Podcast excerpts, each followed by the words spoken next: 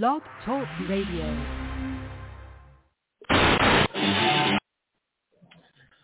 What's up, ladies and gentlemen? We're going to get this off on the right track. Dig it.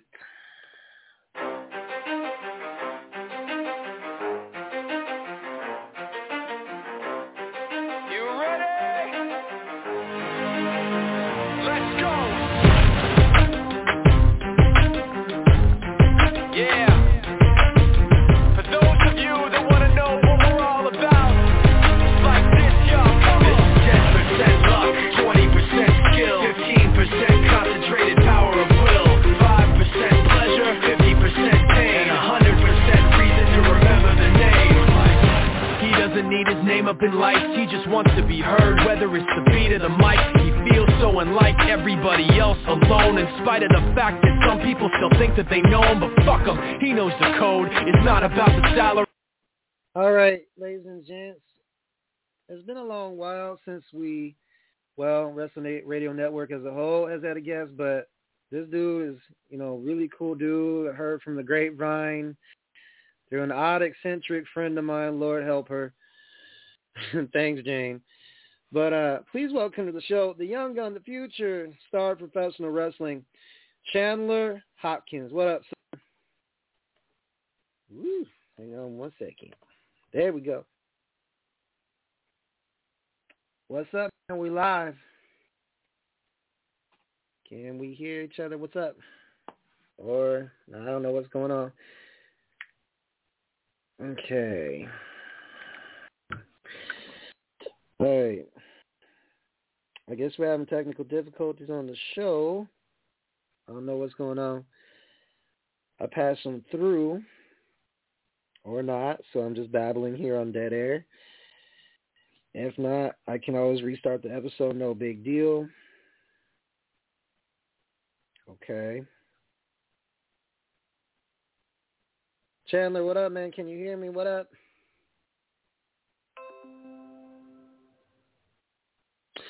Oh, okay. Hang on. Never mind. Wrong link. My bad. I got so I got to specify. So uh, one second.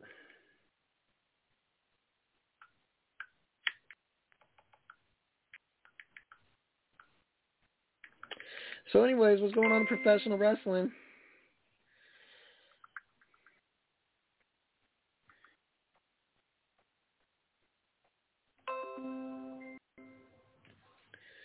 Call that link.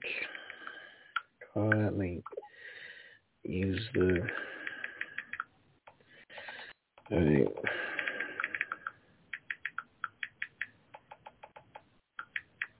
While we're on dead air, folks, we like to welcome you all to uh, Beyond the Tracks. We apologize for the technical difficulties going on. So, uh, yeah, it's kind of nice here in uh, Brooklyn. It's about sixty-five degrees.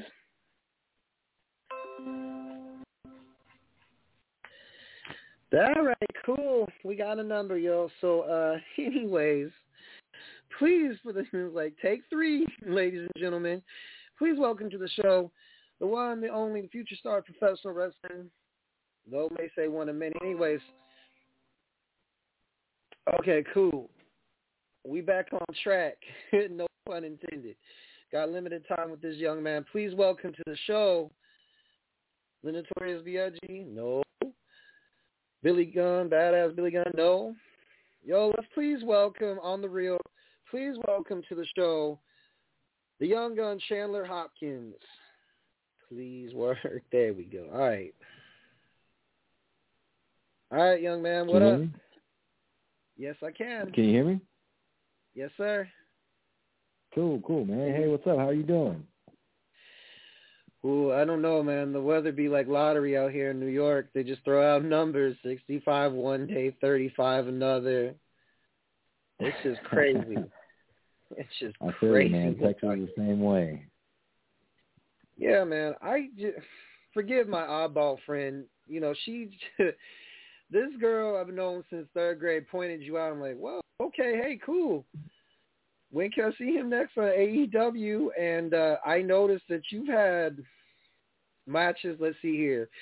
I did my homework, so let's see here. Davey Richards, uh, let's see here. Mm, A C H, Brian Cage, the names just keep on popping out.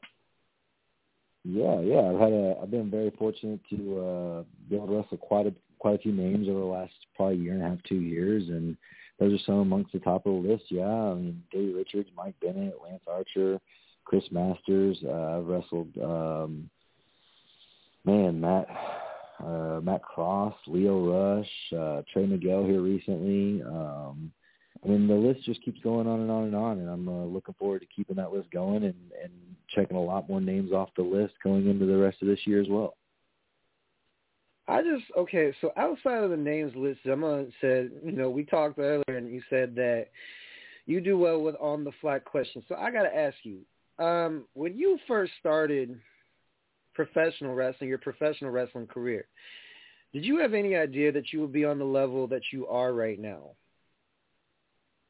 I mean, I didn't have any idea that I would be at this level this early, but I knew at some point in time I was going to be at this level because this is what I wanted. I left everything behind. I quit a six-figure job. I lost everything I had. I moved in with a, my wrestling coach, and I took one hundred percent game-focused, laser, laser-focused into just wrestling, and that's all I did. So I knew at some point in time it was going to happen. I mean, I'm still not even where I want to be at yet. I have so much more to do and so much more to give, but, you know, at some point in time I knew this was going to be a reality as long as I just kept – you know, working hard for it and, and stayed very consistent. I knew that this would be the possibility and the outcome as long as I just did it long enough. I got to ask, man, because I ask everybody this question. And for real, a lot of guys give me, like, their written down answers what I might ask them. That's why I love asking on-the-fly questions. And right now, you're probably one of my favorite guys, that one of the few that have said, I feel comfortable with on-the-fly. So when you were a kid... I mean, like, I'll say around grade school, high school, did you really want to be a wrestler, or did you have, like, a different career path? No, I had a different career path, yeah. I, uh, I always grew up wanting to play sports, but my sport was football. That's what I did. That's what I loved. That was my girlfriend. Like, that that was life, was football. And, um, you know, about the time I got done with high school, I had gotten a couple of play, uh, scholarships to go play, and I chose to go play at Southwestern Oklahoma State University, and I was there for about a year and uh, decided that that really wasn't kind of what I wanted to do. And um, so a buddy had pointed me in the direction of semi-pro so I could kind of go around the school thing because I didn't really like school that much. I wasn't a big fan of going to school, but I understood, like, the necessity for it in some, at some point, but – so I just took the uh, roundabout route, and I played semi-pro for two years to be eligible to go into uh, the N F L draft. And then once I did that, I actually didn't even do the draft. I decided I was going to live a normal life, and I went and got a nine to five, which actually turned into more like twenty-four seven because it was a car salesman um, at a car dealership. And I lived and breathed, you know, just car sales for about five years until wrestling fell back into my lap. That's really, that's what I'm saying. Like, some guys don't, their, their intentions were not professional wrestling, some guys and gals. Um, and they're like, I really didn't want to do wrestling, but it just happened, I guess. You fall into that category um, of, oh, go ahead. Oh, uh, you're sorry, I'm sorry. No, like, I've met a lot of wrestlers that used to be, okay, this is like a really, like, back backstory, and I don't like talking about myself on air, but a lot of people in N X T, when I first started in two thousand nine, we were just a reality show. So, like, it just is like people like, oh, I used to play football, but, you know, wrestling seemed like a nice backdrop or a nice, you know, filler for then. And then two thousand thirteen, fourteen came around, and you meet some people that are like, oh man, wrestling, all I wanted to do. And I, I was like, it's bullshit, one word or two. Because wrestling is very, it's like very, very hard to get up in the morning after you've taken probably close to two hundred back bumps, doing verticals, doing all this gym work, and people don't realize, like, the normal folk, like, oh, I seen them on uh, a reality show and blah, blah, blah, and they work out. That's not all we do, ladies and gents, right? Even managers have to learn how to fucking talk. So, like, pardon Absolutely. my friends, but yeah, like you have to learn how to, you have a minute and thirty seconds to in front of executives say who and what you are, what your backstory is. And the same goes, I'm pretty sure for A E W, what is your character? Where do you come from? And I mm-hmm. saw your character and I'm like, this dude, whether heel or babyface, really gets it because he knows holds. I watched some of your matches, like this dude gets the technical aspect. Like, bro, I really think you could adapt in like, no matter what ring you're in, whether it be Japan in the future, whether it be the U K. Like, I really think that you have a grasp or an understanding of what this sport's about, and I like it. Thank you, man. I, I really appreciate that. Uh, you know, I, I like to uh, test myself and push myself to the limits and just kind of see what I'm capable of doing. And I'm okay with doing these on-the-fly questions because the ring work that I do in a wrestling ring, I'm not one of those guys that likes to plan everything out A to Z. Like, I love to walk and talk. I like to have a couple things in mind that someone might do or that I could do. And then I like to go out there and I like to ad-lib. I love to play off of the crowd and just be my natural self, because if I go out there with this A to Z match planned and I got to remember everything, right, then I, I just can't sit there and be me one hundred percent. I'm just, I'm sorry, that's everybody. You just can't do it. I want to have there. some kind of play around. I want to have some kind of, hey, focus with my crowd and play with the crowd too. So I like to adapt in those ways. So, yeah, I, I appreciate the notice on that. Yeah, because – on the real, I live out on the East Coast, and we're very picky bastards, okay? And I was telling some of my friends, like, you know, we need to get his ass out East. Why? Because the more you expand out the portfolio, if you can get past our tough critic asses about certain things, so be like people out near Barclay Center or Madison Square Garden or even the Manhattan Center, which I believe A E W might be going through, may not be, but when they come to the Garden, you know, like, I'm telling you, I feel like you would fit anywhere they put you, because Cowboy is a character that's been from the dawn of wrestling time. It could be Blackjack mm-hmm. Mulligan. It could be Stan Hansen. But what sets him apart from Chandler Hopkins? I, no, not to answer for you, but like, I just feel like you could adapt no matter where they put you, because you just said, I like being an on-the-fly guy. Not everybody's a macho man. And Ricky the Dragon Steamboat, who got annoyed with Macho because he's like, he's like, man, he goes, planning him with Macho was great, but he goes, every day yep. felt like I was studying for an exam. And it's like, you take the fucking joy out of wrestling. And I know this because I've sat in locker rooms before in the indies, not saying I'm the all-knowing dude, but like, if you literally look at some guys, some guys are like, buy the book, and that's fine. At least they know their their stuff. But, yo, you the thing I'm going to talk to you mainly about, and this is where I think there's a divide between worker fans.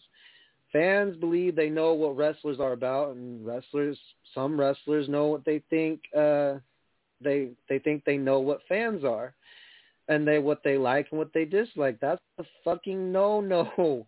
Like, you cannot mm-hmm. sit there and say, oh, the crowd's going to pop here on this and we do this. I'm like, listening, rolling my eyes, going, really? Like, oh, we're going to drop kick and powder, blah, blah, blah, and then we're going to do rollout, blah, blah, blah, and I'm going to do this on the outside. Like, you doing too much, man.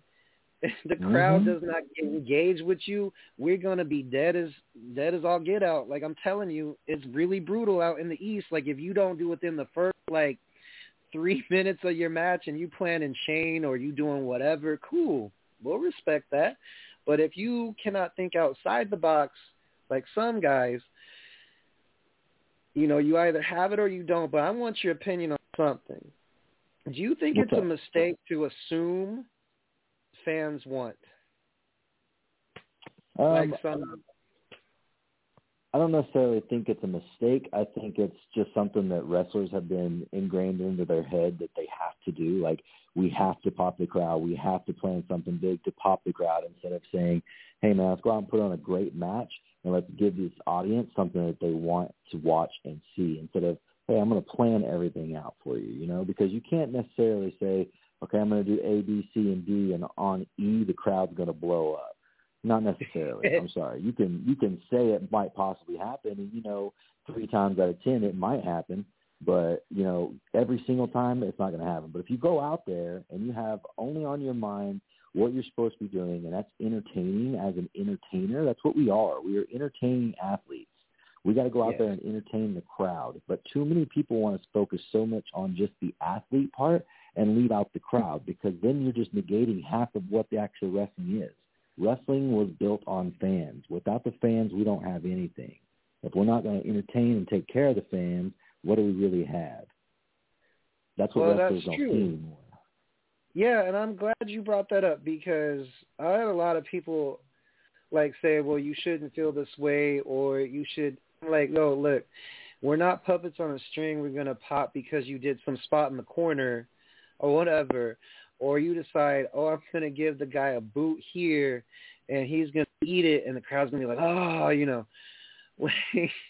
On the real, I've seen my fair share of indie wrestling. I've been to big-time wrestling. I've been to close to, wow, okay, this will be this year. I'm going to Dallas for Mania. I've been to Rumbles. I've, yep, I've been to, I went to the Mania at thirty-two. I went to a Mania where, you know, I think like on a big level, like all rest to me, wrestling is wrestling. It's not W W E. It's not A E W. It's wrestling. If you can entertain the crowd and tell a story, that's mm-hmm. my version of wrestling. If you can tell me a story, whether it be comic relief or whether it be serious match or a Broadway, cool. You know, that's that's the goal, right? Is to get a message across to the fans. Like, this is what we wanted you to think. Like, a lot of, I hate, this is another thing that grates my nerves. I cannot look at wrestling the same way after getting involved through training and all this shit. So I'm sitting there, I can tell you a story, like, I'm sitting there at a show, and this dude literally sitting with his girlfriend, and I, he goes, you know, the babies are with the babies, and the heels are with the heels. I was like, if you're trying to get into her pants, please shut the fuck up and just watch the show, because you are really grating on my nerves, dude. Mm-hmm. I don't know about you, but like when somebody else starts talking wrestling and they use the terms like heel, babyface, work, I don't care, so long as they don't fucking ruin it for everybody else. Like, oh, that was a botch. Oh, you can tell that he missed the kick, or he didn't, he whiffed him, but they still put on a show for you, did they not? They still, right. You know what I'm saying? They still did the cover one, two, three, or they had a different thing that you didn't expect. Like, I, I'm one of those old-fashioned dudes that, like, if I want to watch a wrestling match, I can dissect it. Like, okay, okay, they begin it with a lockup. Cool. Why are we doing side headlocks? Is somebody lost? Why is there too many rest holds? Like, I'll sit there and dissect it in my head. And I'm like, okay, I didn't see that coming, or, you know. You know, I will yeah. sit there, but then when someone's sitting there like, oh, yeah, he's going to do this, or, oh, yeah, she's going to do that, I instantly think of the kid that, you know, when you're seven or eight years old, they're the ones that go, the magician's going to put his hand in the hat, and he's going to give the rabbit a signal, and then that rabbit's going to come out based off that signal. Come on. Yeah, yeah, the ones that got to ruin the whole thing for you. There's, there's a lot of people like that now, though, but, I mean, it's just wrestling because there's so many platforms to be able to watch it on now, and that's why fans, I think, think that they're in the know now, because there's really so much wrestling to watch that if they've watched almost everything that there is, or um, uh, just even half of everything that there is, they think they understand what's going on. But in the back, they don't really know what's going on, and that's where we as wrestlers have to continue to keep that divide. We have to continue to keep the divide of, hey, whenever I'm backstage, whenever we're back here, we're doing this. When we're not out there, you know, you don't know what's going on. When we're back here in the back, you shouldn't know what's going on until I tell you what's going on, right? But so many fans, they have access to so many things now, and I get it. I mean, it's the it's the social media era and the internet era of wrestling, and it's just blowing up like wildfire, and there's little dirt sheets that pop out here with things, and there's little spoilers that pop out there with things, and you know, my biggest thing is when fans actually read some of these and they believe them, and then they wholeheartedly go online and start saying, hey, this is what's going on, this is what's going on, starts a trend, and that's not even nowhere near the case. But you did something for us in wrestling. You let us know that we deceived you, and that's what we love to do in wrestling. We want you to make, we want to make you think one thing so that we can pop you with the other thing, right? That's how surprises are done. That's how legitimate big surprises in wrestling are done. but too many people want to talk now. Too many people want to show things to the fans. Too many people want to open up and, you know, not be a performer anymore, but be everyone's buddy-buddy, because social mat- social media status is what matters these days instead of uh, your entertainment value. That's well, what's man. wrong with wrestling at the moment. Well, the other thing that's wrong with wrestling is, like, too many – some guys are like, this is what wrestling is. No, motherfucker. Wrestling has a lot of interpretations like an art piece does. You cannot just say Van Gogh had one range with his painting. Right. Or with his paintings, you know what I mean? Like, my thing yep. is, like, you look at you look at different times, like the Monday Night Wars and then like the Wednesday Night Wars. I'm like, really, all it was to me was hmm, the best show ever on earth, because at one point in time you had W C W and W W E, but like, you know what I'm saying? Like, W C W's problem was, okay, let's start bashing, you know, the other promotion. Like, I really, it grates on my nerves. I'm like, can't you all, I mean, it's not going to go away because it's competition, and you have to show your best. Like A E W, right. W W E, G C W, all of them. To me, dude, they're the three modern versions of three companies at the time that were cannot be touched in time periods, but E C W to me, or G C W is the modern day E C W. W C W kind of with that feel because of Mister Rhodes. God love Dustin. I love him to death. He's a nice dude. Um, I think they, to me, are like the W C W because obviously those Sting's running around, Punk's running around. Yeah. It wasn't ever in W C W, but the gist is W W E has always been W W E. They're not going to stop entertaining us in their own version. But my thing, like, past, like, all the, like, all the accolades and stuff that go along with a company, I want to know, like, your personal take on, like, when you wrestle a guy and you literally, like, okay, this felt like a good match, but have you ever worked somebody's ass and been like, I wish this motherfucker would, because we're going to have a chit-chat in the fucking locker room because I really didn't appreciate what you did to me during this sequence because you could have hurt my neck. You could have dropped me on my head. Have you ever had moments like that? I mean, I've never had any, like, uh, altercations or anything, but I, I've had moments where I've done things with people in the ring who, who said that they could and could they could do something, and then it didn't happen or go off the way it was, and it looks dumb. But that's just me getting upset about something not going the way it's supposed to go. Like, I'm very anal and particular about if we say we're going to do something, it looking really good and crisp and clean. And uh, to sometimes whenever that goes off, and I, I'm one of those guys that I, I always ask two or three times too, like, are you sure you can do it? All right, cool. And then we go on and do this. Hey, are you sure you can do that? All right, cool. If you assure me over and over and over again you can do something, then yeah, I'm going to get a little pissed off with you. But, you know, I'm never going to come to altercations with anyone. I've, I've had people, you know, actually legit hit me and stuff in wrestling. It's, it's what it is. We always get hit all the time, but I give it back to them in the ring. And I think that's what's earning our respect in wrestling, as well as I'm not one of those guys who just takes his shit from you either. If you're going to hit me, I'm going to hit you back. And if you're going to get upset about it and hit me again, I'm going to hit you even harder. And we can sit there and throw blows in the ring. I don't care. But afterwards, when we get done and we get back to the back, hey, everything's all said and done. Are you safe? Cool. You're safe. I'm safe. Cool. We're both breathing. Awesome, man. Thanks for the match. Let's go on to the next one. Like, I don't, I don't think it's something that, like, people shouldn't be holding grudges about shit that happens in a ring because we're professionals. That, that's my thing. If you got something, if you got a problem with somebody, cool, handle that outside we'll the ring. Once we no. step into a ring, once we once we step through the curtain, like, we're professionals at that moment. Let's, we're here to do, do work. Let's get the job done. And then after the match is over, if we've got beef, if we've got a problem, cool, we can talk about it. We can step outside if need be. But at the same time, like, whenever we're inside that ring, we are professionals. I don't care if I if I hate you, which I don't hate anybody, but just in general, like, I don't care if I despise you. I don't want to be around you. I'm going to work with you in a ring because that's the professional thing to do. This is my life. This is my livelihood. This is my career. Like, I take this shit serious. So whenever I'm in that ring, I'm going to take care of whoever it is, no matter if I don't like them or not. Whenever we're done outside that ring, cool. Whatever be, because whatever be. But at the same point, I don't have to care either because I have a small circle and I keep a small circle for a reason.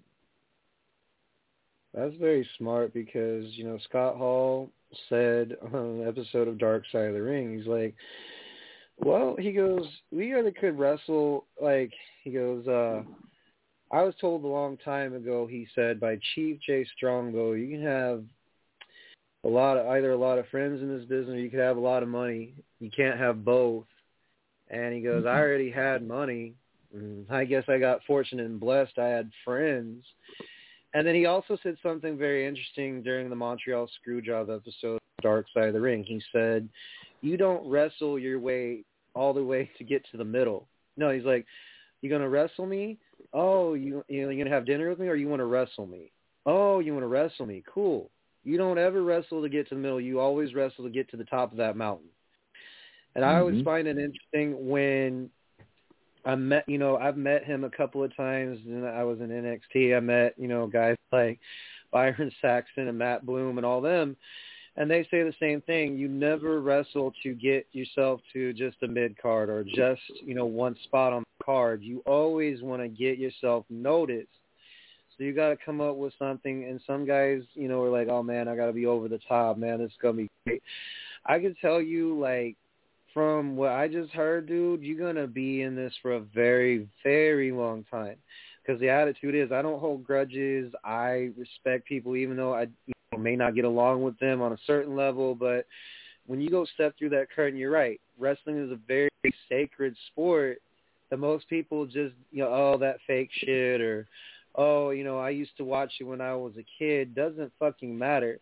If you're employed by whomever, and you walk out that curtain, you walking through the curtain like, okay, you, you pass on down from Gorilla Monsoon, Ric Flair, Vader, all the names that have gone through that curtain. Did they not like working with certain people? Sure. But like you said, you have to maintain a sense of professionalism in this life, in this business, because if you don't, who we social media kind of spreads that out real quick. And you, yeah. I see it all the time, man. It's kind of funny. Yeah, I mean, that, that's one thing too. Is like, I mean, I'm not, I'm not just being this way just to be this way. Like, this is how I was raised, right? Like, I was always taught, just to, here in the South, I'm from Texas. Like, we respect everyone. We treat everyone with the same kind of kindness that we want them to treat us with, you know. And if some, for some reason someone doesn't treat me that way, cool. I'll give you same, the exact same energy or the exact same treatment back to you, you know. I'm not going to sit here and, you know, belittle people. I'm not going to sit here and, you know, say I'm better than anyone or everyone. You know, I know what I'm worth. I know my value. I know what I'm cool and capable of doing, and I know who I am as a person.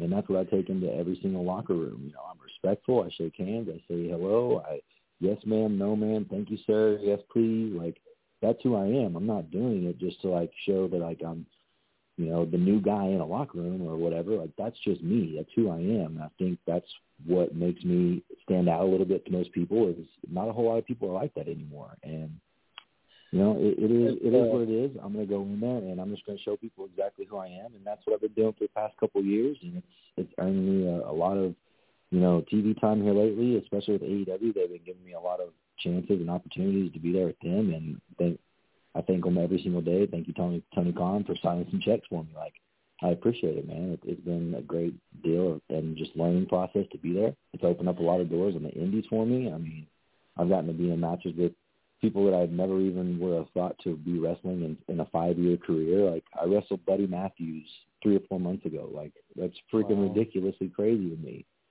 So it's just been a, it's been a wild ride, man. I, I look forward to many, many more years of it.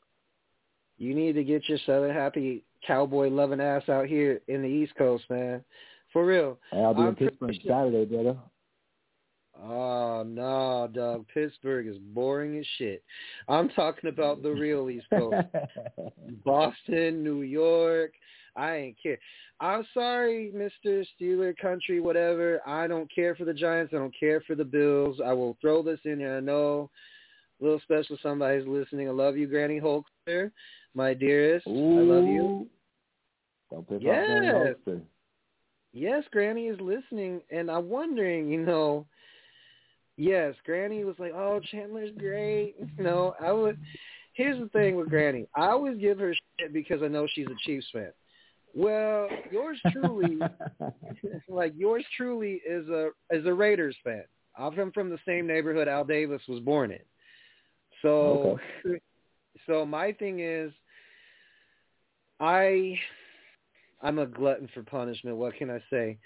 The whole this show is not just about wrestling. This is about, I, I literally, like I said, a week or two ago, I had a falling out with a co-host. I'm not going to list my personal begrudges out on fucking air.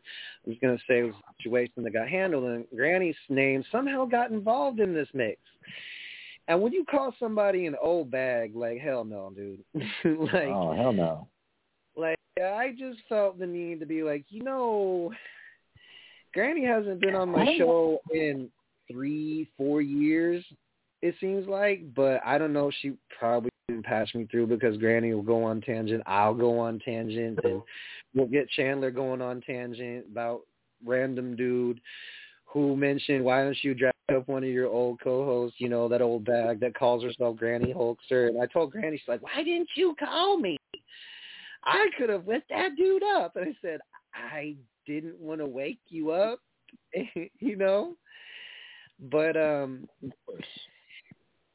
yeah, I'm just getting off topic real bad. But, um, Granny Hulkster, big fan. I love Granny. Uh, every time I go to Arkansas, it's here. I'll be in Arkansas next month, actually, so I'm sure I'll see her then as well whenever we go. She, she's always front row, loud and proud, and always one of the lights of the party, so I look forward to seeing her.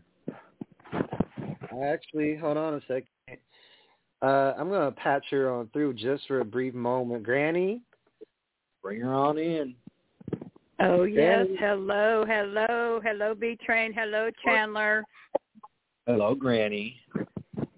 Yes, I have been missing you very, very much, and I am, yes, and I will be there March twelfth for Ozark Mountain Wrestling. I cannot wait to see you.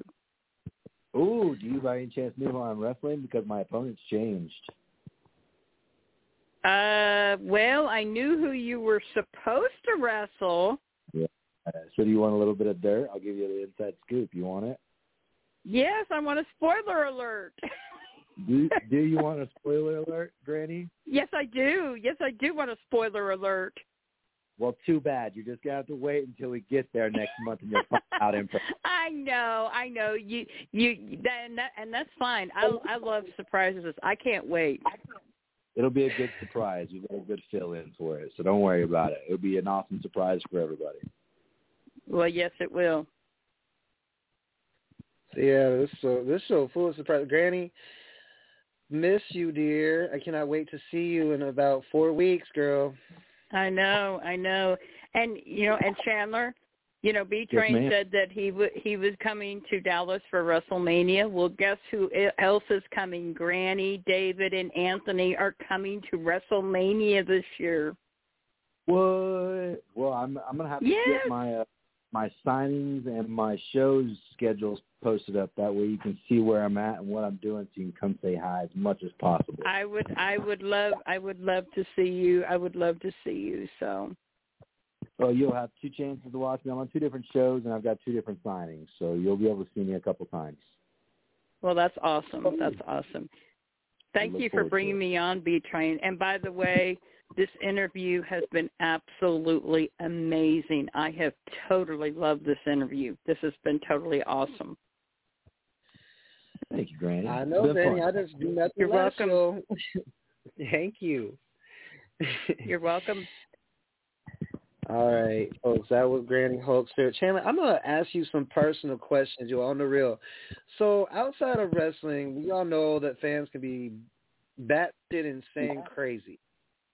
So my question to you is, have you ever had a fan run in and do some, like, try to do something crazy, like stab or, like, threaten you or, like, do uh, something? No, I've actually – I've never had that problem, um, but I'm I'm more so a babyface everywhere I go. I've been heel a couple times, yeah, um, but like I've I've seen it happen at shows. I've been on shows where it's it's, it's come close to happening, where people jumped rails and security guards and everything get them quicker than they can get in the ring. But um, I I can't believe that fans actually do this. And you know, it's funny you say something about the fans like that too, because I was watching Uh, Warrior Wrestling out in Chicago the other day, a place that I wrestle at a lot, and you know they, they put on amazing shows. And one of their matches was uh, Athena versus uh, Thunder Rosa, and in that match, someone in the fan or someone in the fans yelled out derogatory remarks towards the women as they were wrestling.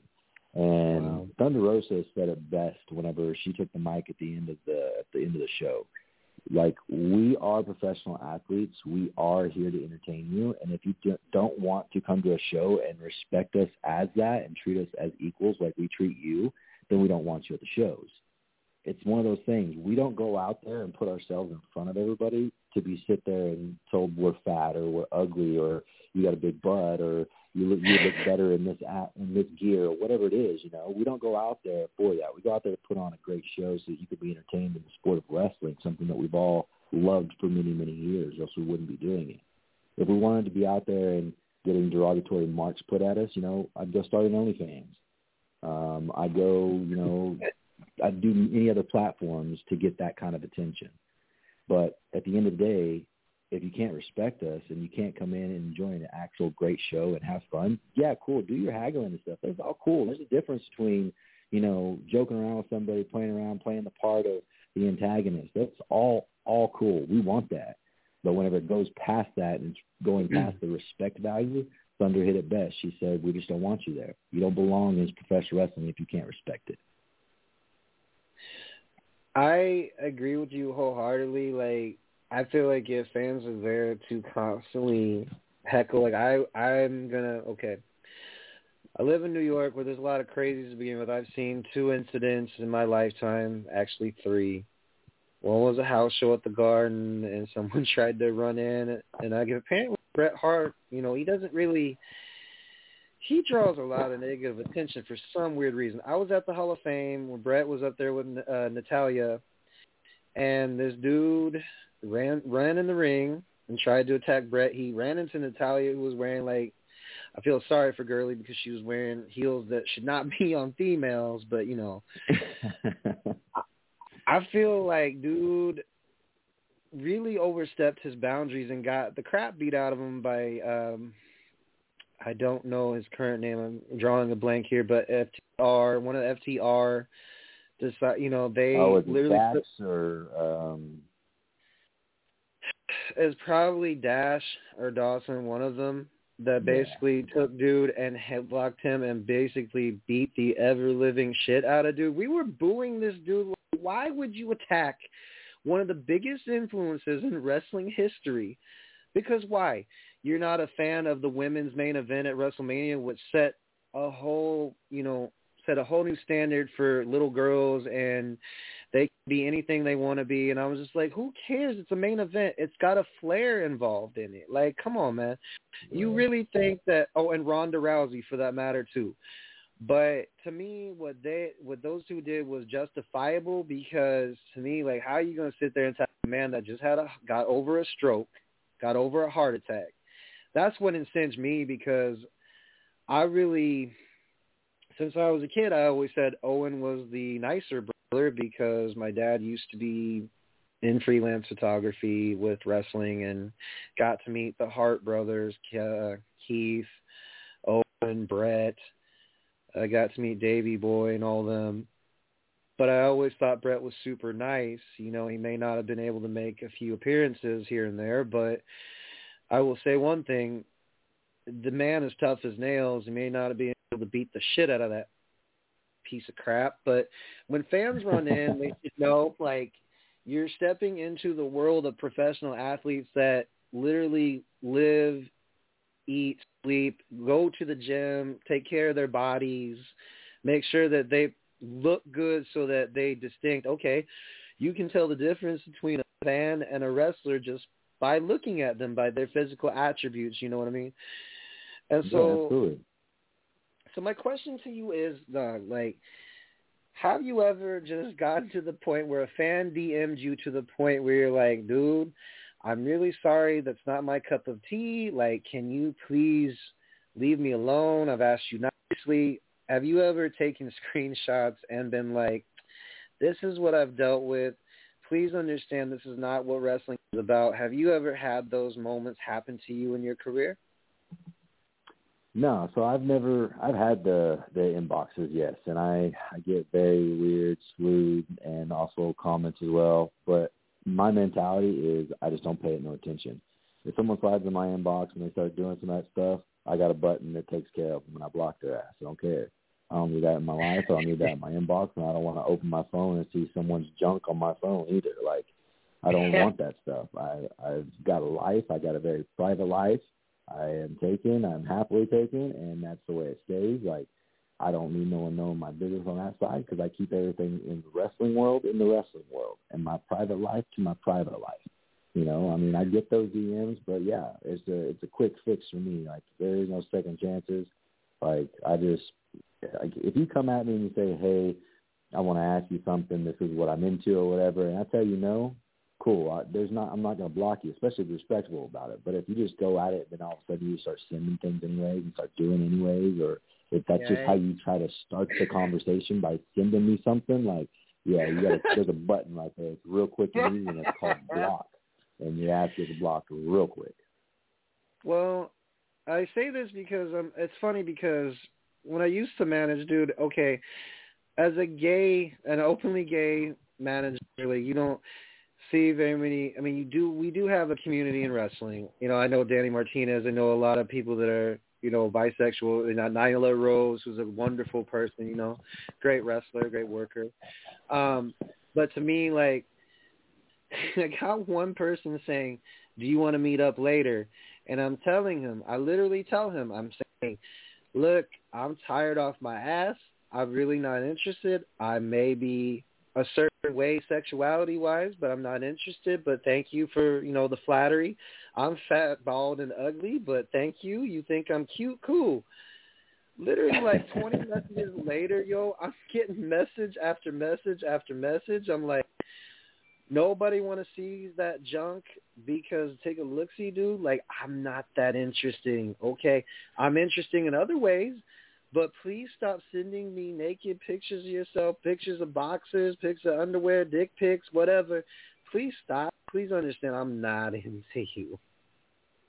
Yeah, exactly. I mean, that's what the block button's for.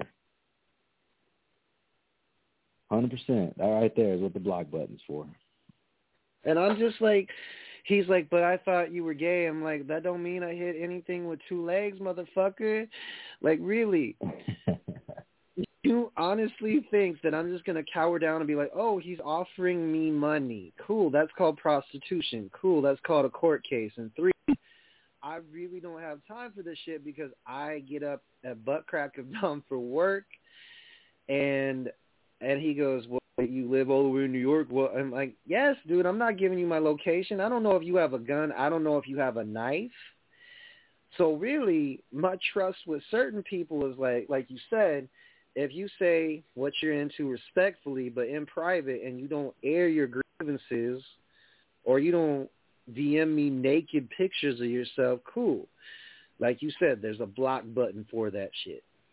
Yep, and it, and it gets used really quick if uh, the disrespect keeps coming too. Like, I'm very respectful of stuff, and I uh, have no problem with anyone's sexuality. You do you, you have fun doing you, and you live your life. Cool, man, that's what I expect out of everybody. But uh, at the same time, like, if it's been asked once to stop and it just keeps coming, there's no reason for me to ask twice because you've already shown me that you disrespect me anyways by doing it a second time after I've asked it first. So, like I said, I don't, I'm not big on the second chances. I'll ask you one time, and if that's it, cool. See you later, bye. I don't need you around. Because if you give people second chances, especially Craves fans, you don't know what they're capable of. You don't know what they bring to the table mentality-wise. They could be some serial killer wanting to lock you in their basement and, you know, feed you like a dog or feed you like a cat because they're sick in the mind. Yeah, they think they're dirt. Yeah, I'm going to... I'm going to go off the cuff here a little bit and go a little bit, you know, beyond the track. So we're going to talk about something outside of professional wrestling. Like, music-wise, what kind of music did you, like, gravitate towards from a very young age to now? Like, do you listen to a blend of music, like R and B, hip-hop, you know, country, rock and roll? What kind of genre do you gravitate towards the most? Um, I actually don't have one that I can actually set towards the most. Country is something that's always been close and near and dear to me just because of, like, the way I was raised and where I'm raised at, of course. I mean, I'm in Texas. I'm a Southern boy, and, you know, I grew up and raised, born and raised on farm and in, in the country, so that's that's just me wholeheartedly. But there's a lot of different types of country music that I listen to as well. Um, but uh, I, I I listen to just about everything: rock and roll, metal, R and B. I even listen to some screamo. Um, you know, I, I love techno music. Uh, as long as something has a good beat to it, really, and like I can actually understand the words for the most part, and the words make sense or they have like a good meaning, I'm cool with it. Like, let, let's jam out. But um, if I have to put something on the radio just to, you know, that I can listen to all day long, I'm I'm probably going to throw on a country mix-up and just let it play all day, because it's going to have everything with some fast-paced, slow-pace, and a little bit of just some of my childhood in it. A friend of mine from the U K, dude, did some really cool mixes. I'm a big, a lot of people hate me for saying this. I know a lot of people hate her Christmas music, and you know who I'm referring to. But there's a dude who mixed her music with other artists, so... therefore, it makes her tolerable. I love Mariah. But my thing is, like, when you mix her with Lady Gaga or the Backstreet Boys, like, this dude was a fucking genius.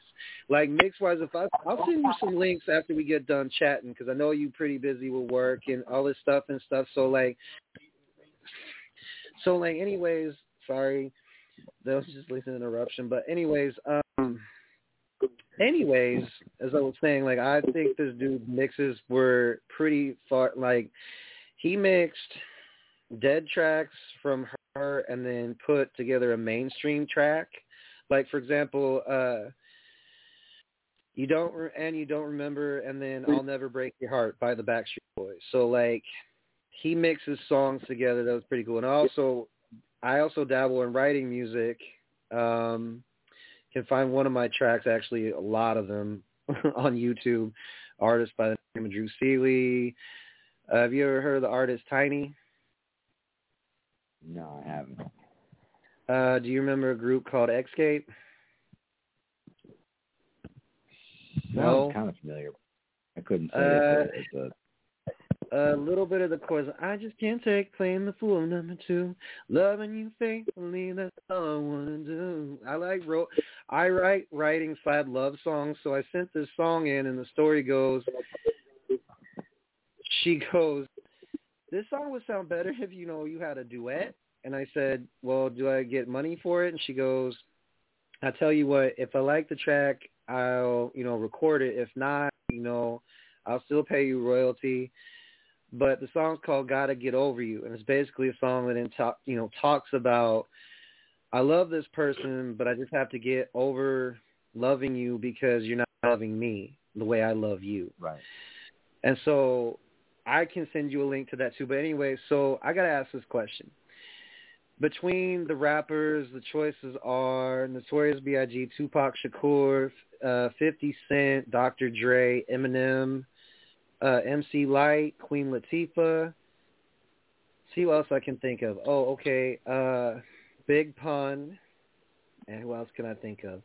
Let's just list those. If you had to choose a rapper that you can get behind lyric-wise, album-wise, between all those names I just listed, who would you choose and why would you choose them? I mean, that's easy. You name the GOAT. The GOAT's the, the man to go to, and he was there through my entire childhood, my, like, grow, just growing up. Uh, he helped me out through so many, like, just down times, too, with his music and his his C D. Every time it came out, I was I was always there in line to get it. It was one of those things I just had to have, and, you know, no doubt, Eminem. I mean, he's the GOAT, in my opinion, and he's going to be the GOAT for a long time. There's just no one, in my opinion, that lyrically can match anything that he does, and his music has consistently been good. He had, what, two years there where things kind of fell off. Maybe it was maybe three years. I don't know. But, you know, when you've been doing it that long and you've been killing the game for that long, you have to expect that at some point in time it's going to drop just a little bit. But he reinvented himself again, and now he's back slaying it more. So there, there's no no doubt in my mind it would be Eminem. I think, like, he's the closest thing we have to a Tupac Shakur, because, like, I really feel like, if you mean be honest, like, uh, music-wise, Eminem, yes, he does diss tracks, but his diss tracks have merit behind them because, sure, he dissed my idol, but I, do I hate the man for being honest about certain things? No, because you can't say to an artist or a worker, you can't be like, I don't like your style because I feel personal. I feel a personal way to it. Like, okay, cool. You can dislike as much as you want, but at the end of the day, like on the real, real talk, Eminem is the realest rapper out of every fucker that does mumble rap today. Like, I can't, I'm sorry, today's music will irk me to no end. Like, what are you trying to say? Yeah, I don't like, listen to that mumble rap bullcrap. I can't stand it. It's just like, I can't hear a word they're saying. And they're like, well, you like Snoop Dogg. I'm like, okay, so my personal opinion on Snoop Dogg is that, yes, he did go through a lot of personal trauma. Yes, he, you know, suffered because, I'm going to say it, though, that motherfucker is a bandwagoning fuck who stabbed his own friend in the back. And they're like, why? I said, Tupac Shakur, hmm. If he doesn't die or Biggie died, you heard fifty Cent say it on M T V's reality show back in the day. He said, you be hearing a lot of rappers say, may I take your order, please? The only exception to that rule is Eminem. But um, um, outside of music speak and wrestling and all that, so you live in Dallas, right? You remember, mm-hmm. like, okay, so the question is, man, we both suffered through a lot. As a Raiders fan, as a Cowboys fan, my my thing is like, man, a lot of people like to hate. So, have you ever sat at a Cowboys game and thinking what happened or where we go wrong? I hate you, the Cowboys.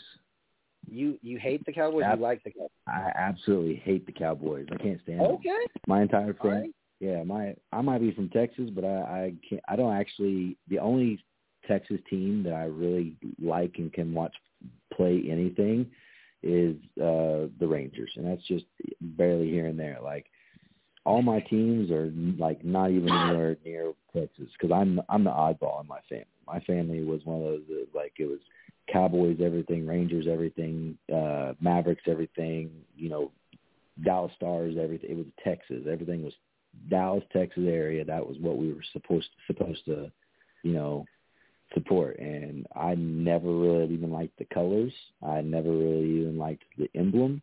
I didn't like the fact that my entire family tried to pressure me on it, and they always bought me these damn clothes that I never wanted to wear because they had the wrong team on it, and I had to go to school wearing this stuff, and everybody else was like, oh, cool, you got the new Cowboys jersey, or oh, man, that's a really cool shirt or hat you got. Yeah, well, you can have it because I really don't want the damn thing. I don't like them. My parents made me have that stuff, you know. I mean, not against my, like, they weren't trying to do it to be rude or mean or anything, but they just thought, oh, okay, he's a cow, he we're a Cowboys family. He likes new stuff here. You'll be a Cowboys fan. No, I'm a Steelers fan. I love the Steelers with everything oh. I have. I, I like the Pirates. I know I'm weird in baseball, but I'm a Pirates fan. The Pittsburgh uh, Penguins, they're, they're my favorite when it comes to hockey. And then if we're going to talk about basketball, I have several favorites. I've got, you know, the Oklahoma City Thunder is very near and dear to me, so I really enjoy the Thunder as well. I don't mind the Rockets.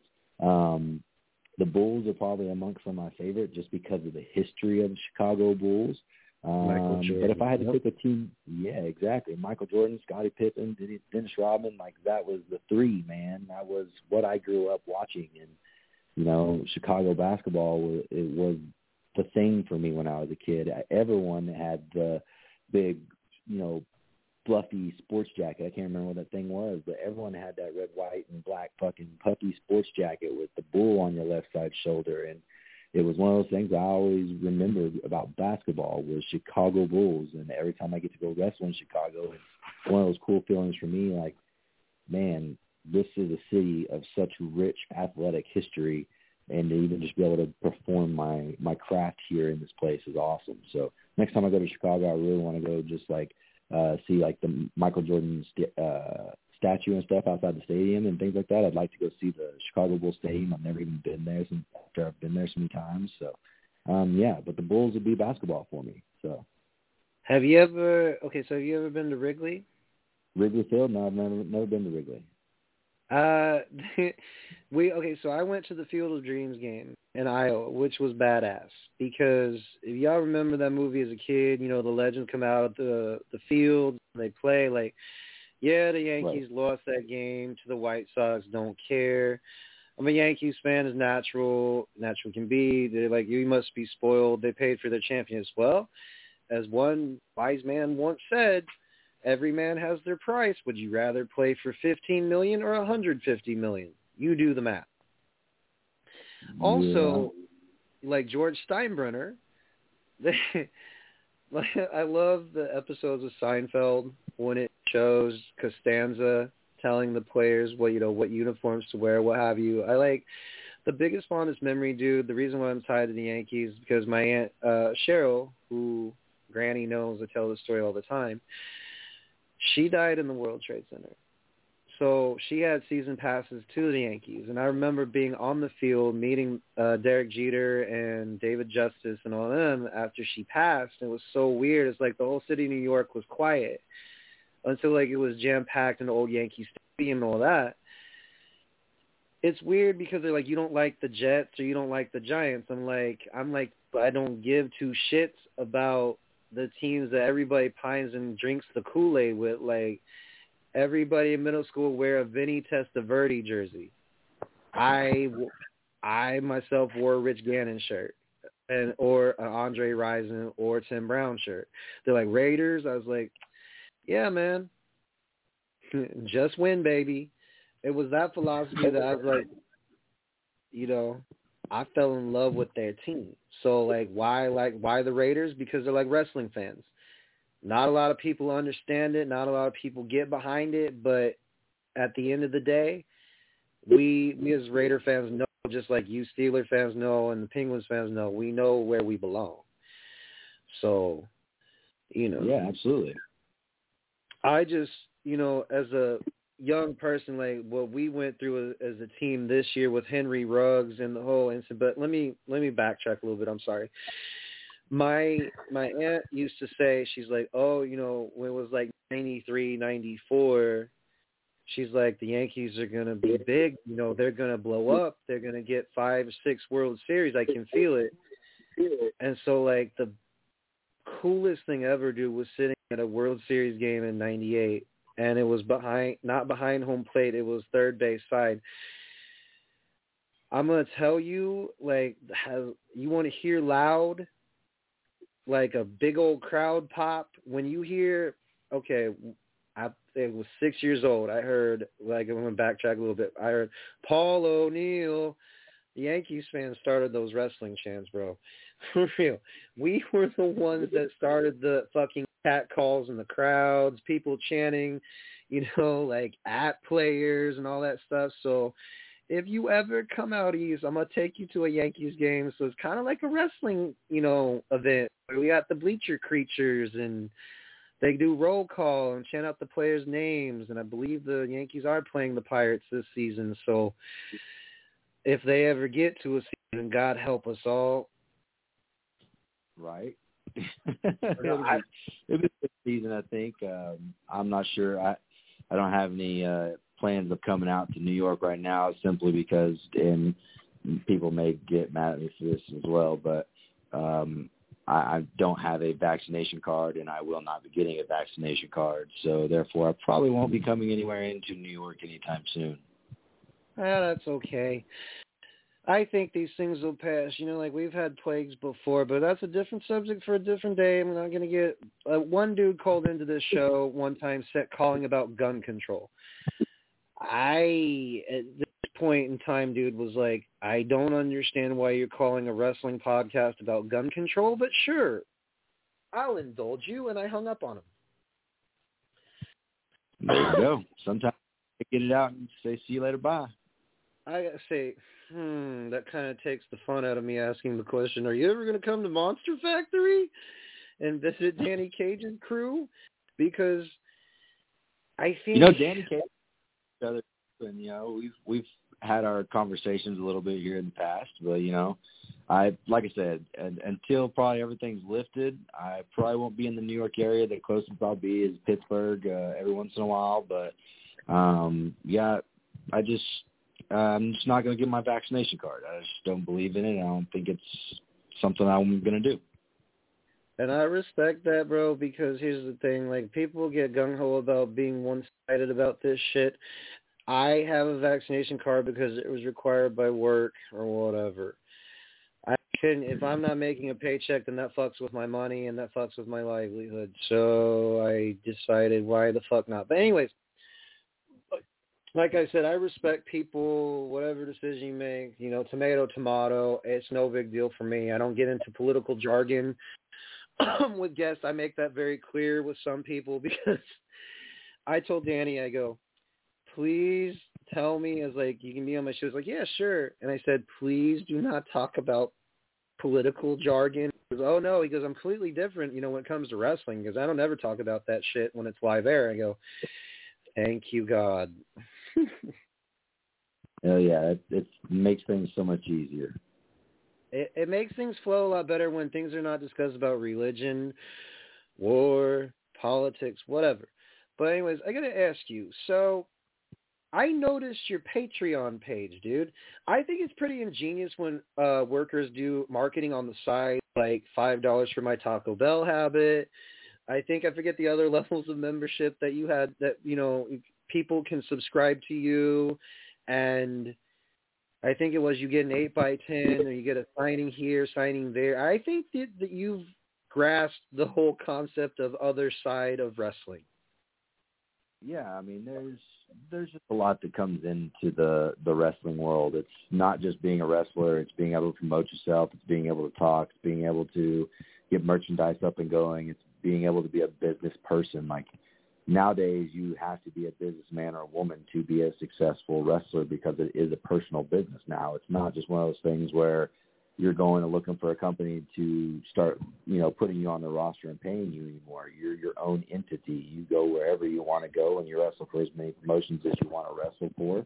But therefore, you have to now keep up with all of your business, and that's just a whole other side of wrestling. And that's what a lot of people don't understand either is just because I'm wrestling for those fifteen minutes doesn't mean that's all I'm doing. I'm traveling, and travel days are literally an entire day sometimes just to get to a place.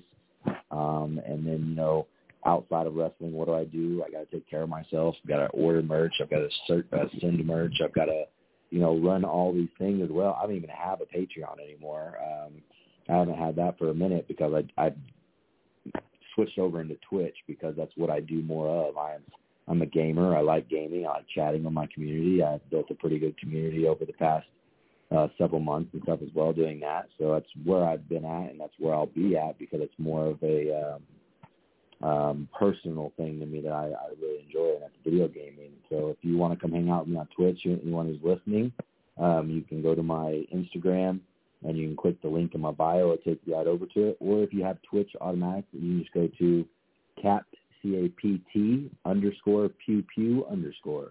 So it's the abbreviation for captain and then pew pew. So yeah, you come hang out with me on Twitch. The whole- I love the whole pew pew thing. That's that's genius, dude. Like I love, like we're here in the East Coast. Like we pretty much get, uh, well, some of us do. They're like, oh, bro, I don't see the intrigue or the interest. I'm like, no, dude. I told my roommate who just asked me a few minutes ago if I wanted to eat dinner. I'm like, no, no, no. I gotta take care of business first because it's been almost four years since actually. That's a lie. Two years since I've had an actual guest on my show. I could explain later I was not in a good mental frame of mind, and I'm not going to give you the V H one behind the music story, but I'm just glad, dude, because it's not only a conversation, because I don't like to do the whole narrative of, okay, this is a wrestling podcast. We're only going to talk professional wrestling and about dude's career. Like, no, dude, this cannot be bullet pointed. This, this is not the M O of Beyond the Tracks. Beyond the Tracks is supposed to be like – um if we were sitting down at a table at a restaurant just shooting the shit. That's the feel. That's the feel that I want. Right. So that's what it should I be. Got, more enjoyable. Yeah, because honestly, do you want to talk about work after you get out of work? No. No, not most of the time. No, most people don't. But, you know, in this business, that's what you have to do. You have to be willing to do the things that other people won't. And sometimes that is doing that. Whenever I don't want to go to the gym, I have to sit there and say, all right, well, no one else is going to go to the gym for me. I know I just worked an eight-hour shift at work all day, but I still got to take care of myself this week because this weekend I've got big matches. Like, that's just part of, like, things of getting up and getting it done. And sometimes I don't want to do it, but I have goals and I have ways and things that I want to get to, so that's why I keep pushing. You know, dude, at a glance, and I know Kyle's going to hate me for saying this. At first, when I looked at your profile picture, I was like, why is Kyle O'Reilly wearing a cowboy hat? He's going to fucking hate me for that. I'm Canadian, you prick. Why? I'm like, what is your business? I'm like, I don't know, dude. I have bad eyes. I've had four eye surgeries. Forgive me. And Kurt, my friend of mine, Kurt Gannon, will probably tell you, he's a blind pucker. Don't let him drive. I'm like, yeah. I ain't that blind. I ain't that blind, bro. But I gotta, I gotta ask you a uh, question. So, if you ever have downtime, do you, do you ever consider having a downtime aside outside of Twitch and outside of the recreational stuff that you may do outside of the gym? Um, do you ever have time to watch wrestling-related stuff like Dark Side of the Ring, or do you just watch your matches so you can critique yourself and be like, okay, maybe I should have done this, maybe I should try this? Do you have downtime? Have you ever watched a full episode of Dark Side of the Ring, and if so, which one did you watch? Um, I've actually never watched a full episode. People talk to me all the time about them, but I more so just watch wrestling matches and things of that nature. Um, if there's a documentary of someone that I really want to watch, I'll watch it, but I've not watched any of the Dark Side of the Rings. Um, like I said, I've, I've seen a few clips here and there of what people have showed me or when people have tried to get me to watch it. I have nothing against it. It's just not something that intrigues me. Um, I'm, I understand, you know, all the horrible stuff that goes on in wrestling. I've seen a lot of it personally myself, and um, I, I've seen it in the locker rooms, and, you know, it, it's just one of those things where I think I've gotten to a point where I just have seen enough of that dark area in wrestling where I don't want to come home and put it on my T V screen to watch it as well. I'd rather watch the good parts about wrestling that I enjoy, which are the matches and the promos and, you know, the creativeness that people have to, to just do something different or new with every single time they get into a ring. So those are the things that I really in, interest or intrigue me about wrestling and what I really look for in wrestling. And, you know, I know there's a lot of documented documentaries, and I know there's a lot of podcasts, and there's just so much stuff on wrestling. I can't watch it all or, or even begin to even think I have, right? But um, that's one of my things is I just love to come home and watch a wrestling match and just find something from that wrestling match and go, okay, cool. That's something new I can learn from. That's something that that person did that I could probably put into my repertoire, or, hey, I could do that with a twist, or, man, that was a really cool spot to see, and I wonder how he thought about it. But, um, yeah, not not much uh, dark, dark Side of the Ring uh, watching at all. So, um, let's see here. My next question would be, like, overall, like, when you was growing up, first started watching wrestling, like, who stood out to you, like, as a kid, and you're like, okay, I want to join because this dude's doing it, so maybe one day I can do it. Maybe I can beat him one day. Who was that one guy that stood out above all the rest of the wrestlers, you know, that you was growing up watching? Did you have anyone in particular that you're like, I want to be like him one day, but I want to do add my own twist? Did anybody stand out to you? Um, the two people I model my career after, and that's uh, Shawn Michaels and The Rock. Um, Shawn Michaels was, just so you understand why, whenever I was younger, I was really sheltered. I didn't get to watch just a whole lot. My mom raised two kids, two boys by herself, so everything was really G-rated.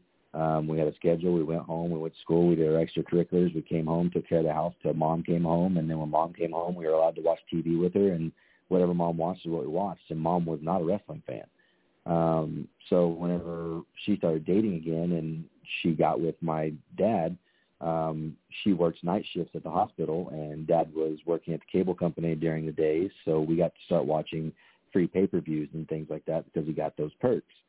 And, um, so my mom would be at work watching or doing work activities. We would get to sit at home and watch wrestling. And it was one of those things where Dad said, you know, hey, what Mama doesn't know doesn't hurt her. So it kind of stays between us. I mean, it didn't take her long to figure it out, especially whenever me and my brother started doing wrestling moves to each other on the couch or in the living room. You know, she quickly figured out what happened. But the very first match I, I ever really got introduced to was a Rock and Stone Cold match. And to see them literally captivate audiences within just like The Rock, just to walk out of the tunnel, just to raise an eyebrow, and the way he could control a crowd with an eyebrow, like, that was so interesting to me. And just to hear glass break and Stone Cold's music come out when those two fight, oh my gosh, the crowd erupted. So I, a lot of my charismatic and my on-the-fly call stuff that I do is a lot like The Rock, because that's things that The Rock used to do. The Rock was very big into entertaining the crowd. He wanted to make a moment every time for the crowd, not necessarily for himself, but for the crowd, so that the crowd had a, an awe moment, right? And then Shawn Michaels is literally one of the best and greatest to ever do it. Um, he his selling is what captivated me, and I am a big advocate of the art of selling. I love to sell. Yes, I can do really cool, flashy moves and all that fun stuff as well, and I can move, but I love to sell. Like that's that's entertainment to me. That's wrestling, is what can I give to the other guy so that the crowd can still stay entertained. Like that's another part of working that wrestlers just don't understand anymore. There's not enough sell, selling. And a match that I watched um, actually today, I watched the Aleister Black and Davey Richards match from Prestige. And those two beat the living shit out of each other, but it was in an old school wrestling manner. And they did a lot of really cool things to one another, but they never stopped selling. They worked each other's legs the entire time, and by the end of the match, even though Aleister Black won, he still kept selling even after the match was over, with the fact that he couldn't stand up to celebrate. He crawled to a corner, and he worked Davey's left or one of his left or right leg the entire match, and Davey was still selling it even up until the point whenever they were leaving the ring. Those are things that Shawn Michaels and Ric Flair and, you know, Dusty Rhodes, those guys really put into the air for people to say, hey, this is wrestling. This is what wrestling is about. This is wrestling right here. And Shawn Michaels did that for me. So Shawn and, and The Rock are real big advocates for me in my my career. Dude, you and I share similar favorite wrestlers, and I got a cool Dusty story to tell you. Cause, you know, he... Before I get to why Shawn and The Rock and maybe The Undertaker is one of the list, um, for me, okay, meeting Dusty back in the day, you know, before he passed on, very loud, uh, very quiet, very observant, and also very caring, very charismatic, very into, and he loves, you know, Dusty was always a guy that loved what he did. And I just want to, you know, there's some people that were born to be wrestlers, and Dusty was definitely one of those guys that he came out, you know what you did wrong, Daddy. You know, you just, instead of going in the corner like you did, you know, you could have uh, added a little tidbit right there, you know, like this, you know, he'd show you, he'd be hands on. Shawn Michaels, you know what I mean? You just, I just feel like Dusty, like he goes, you know, if you roll like this, the cameras ain't going to catch you. But if you roll like this, the camera's going to love you. And he always talked like some Cajun fool, but, you know, back in, you know, that time we were all like green, you know, like to me, we were all green, even though I wasn't a big name. You know, the names that I was around, they, we, we all listened, we all paid attention, because he had that presence of mind to not only be a coach, but be like, okay, would you, as a crowd member, would you want to be entertained like this, sir? Or would you, you know, he was like watching a movie. He was like, if you want to see the character, like you the heel, right? So would you, you know, he would always give examples, and it would be funny to hear him say, just like that movie, you know, with that guy, and I can't remember his name, but okay, we're going to move on. And it was, you know, it's special. Um, Shawn Michaels, though, like, a reason why I like him is because I was always the kid that got picked on, always the underdog. Nobody expected me to do anything.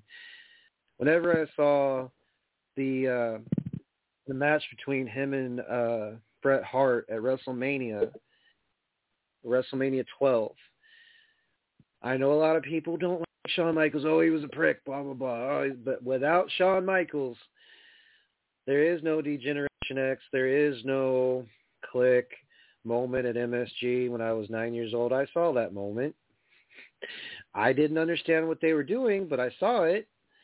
Um, without Shawn Michaels, there is no N W O. Without Shawn Michaels, there is no Undertaker Shawn moments one and two and three and four, whatever. But um, without Shawn, I don't know how many people could say I am the headliner. I am Mister WrestleMania. I am the showstopper. The Heartbreak Kid. Was the man. He's the man. You can't. Yeah. You just can't duplicate that career. People have tried. People have tried. But you know, there's only one Shawn Michaels. Like, there's only one Chandler Hopkins. There's only one uh, Chris Jericho. There's only one Malachi Black. There's only one of per wrestler.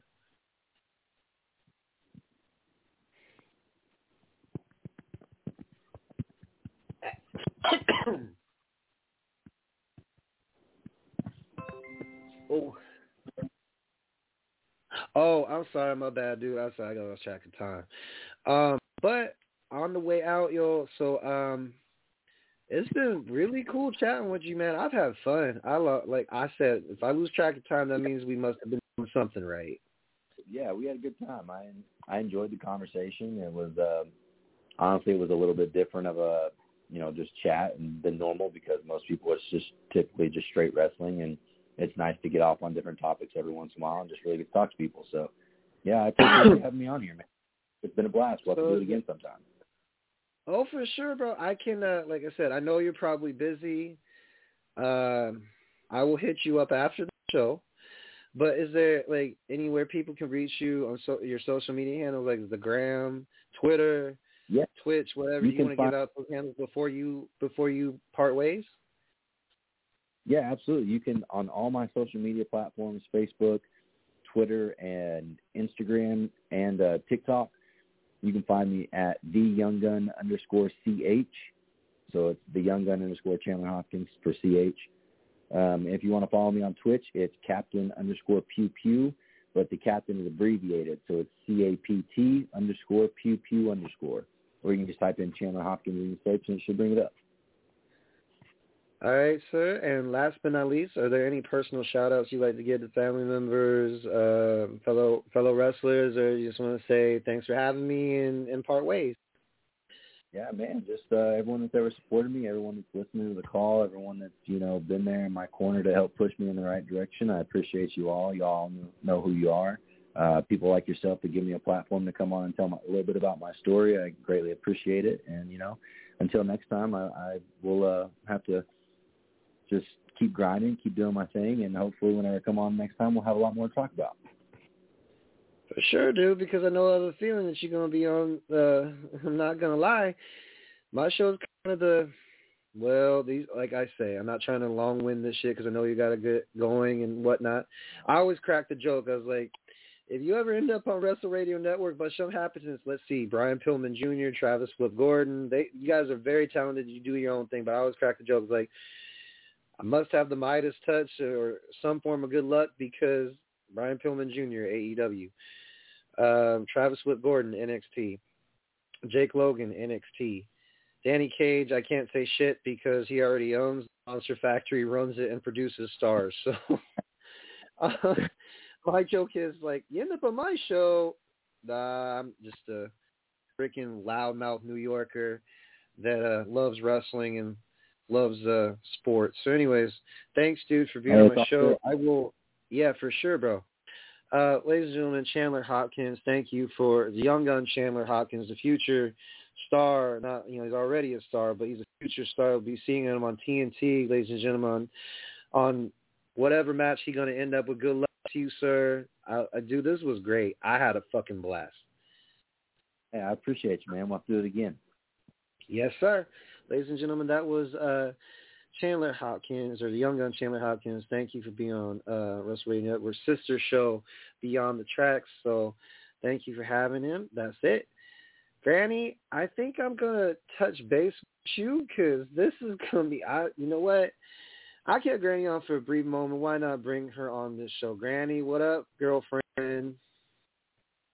Hey, hey, hey, great interview. It was awesome. I really enjoyed listening to it, and I enjoyed getting to talk to Chandler and talk to you too, my friend. So Chandler's awesome. I mean, for those of you that have never had the opportunity to see Chandler Hopkins wrestle at a live event, let me tell you, you are missing out because he is absolutely amazing at what he does.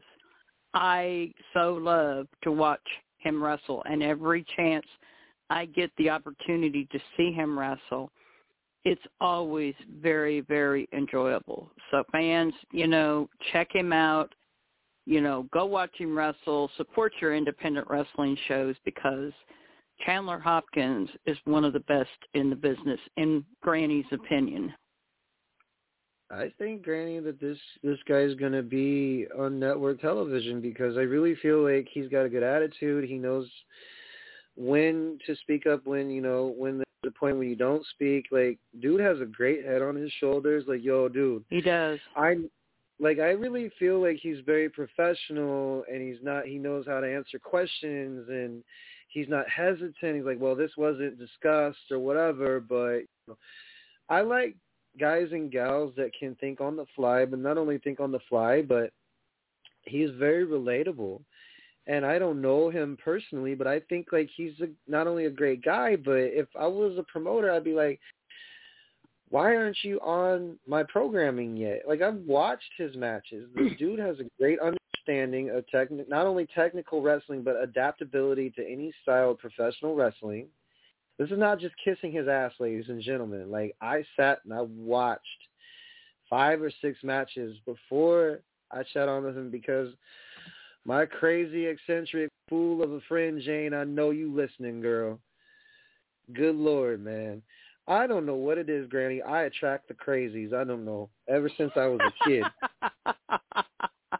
Well, Granny has had several opportunities to see Chandler Hopkins wrestle in Arkansas. I mean, that's how I got to know Chandler Hopkins uh, when he came to re- Arkansas to wrestle, and he's absolutely amazing. And I just I can't wait to see him March twelfth at Ozark Mountain Wrestling. Can't wait to see him again. I'm excited because I want to see this dude on T V. I don't care if they what role they give him. Like, yo, dude. And we, we got to meet up with him in Texas now. We just have to. Because I really oh, we'll feel make like... A, we, well, we, we will make a point because I'm sure he's going to message me his schedule of where he's going to be at. So, Chandler, if you're still listening out there, please let us know where you're going to be at so we can hook up with you because when we're, when we're going to be there, because I know I'm going to see you March twelfth, but I would love to see you down in Texas as well, my friend. But also, Granny, you know, we got WrestleMania to chat about. Do you know there's a lot of, holy crap, the scene changed after Jeddah. I mean, Brock Lesnar basically mowed through the entire competition. Good Lord. I know.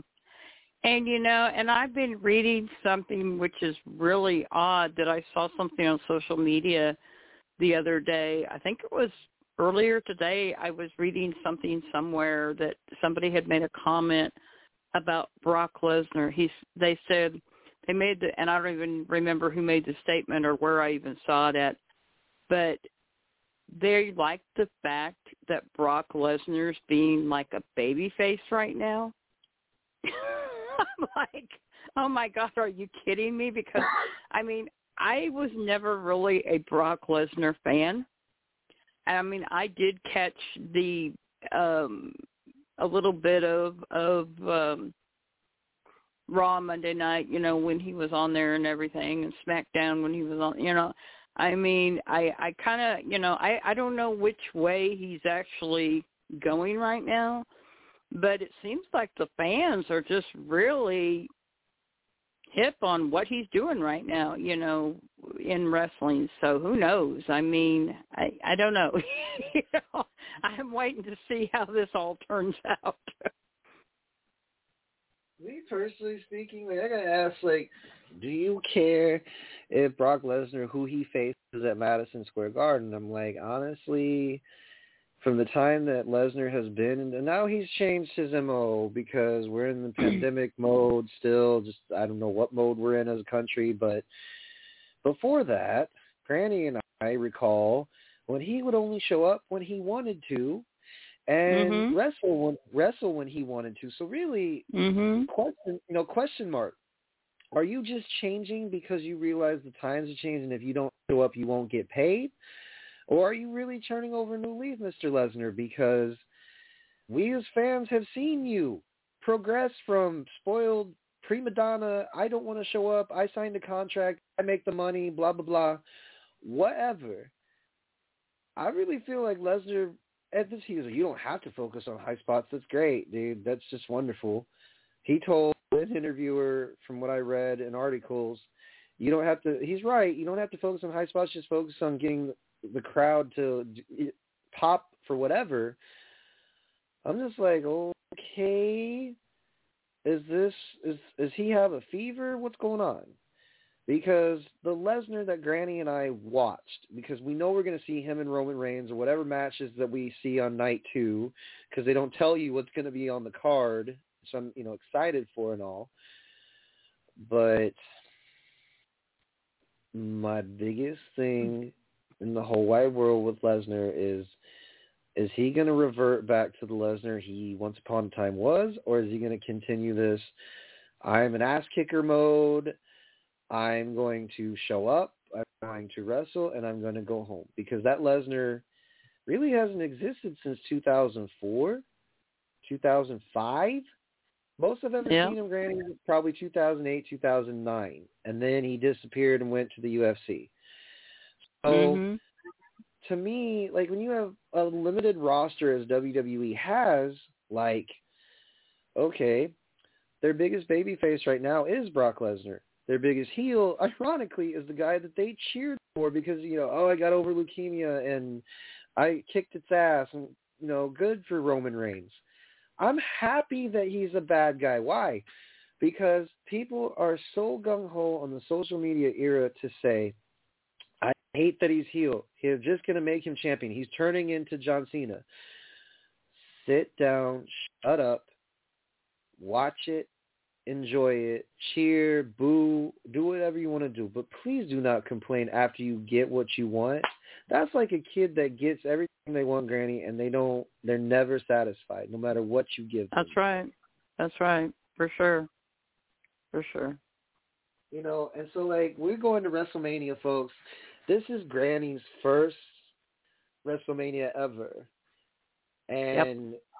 This is going to take and a lot. And David of and Anthony's first WrestleMania ever. And let me tell you, fans, my son, he is thirty-five years old, and he is absolutely excited about getting to go to Texas. I mean, I have never seen him.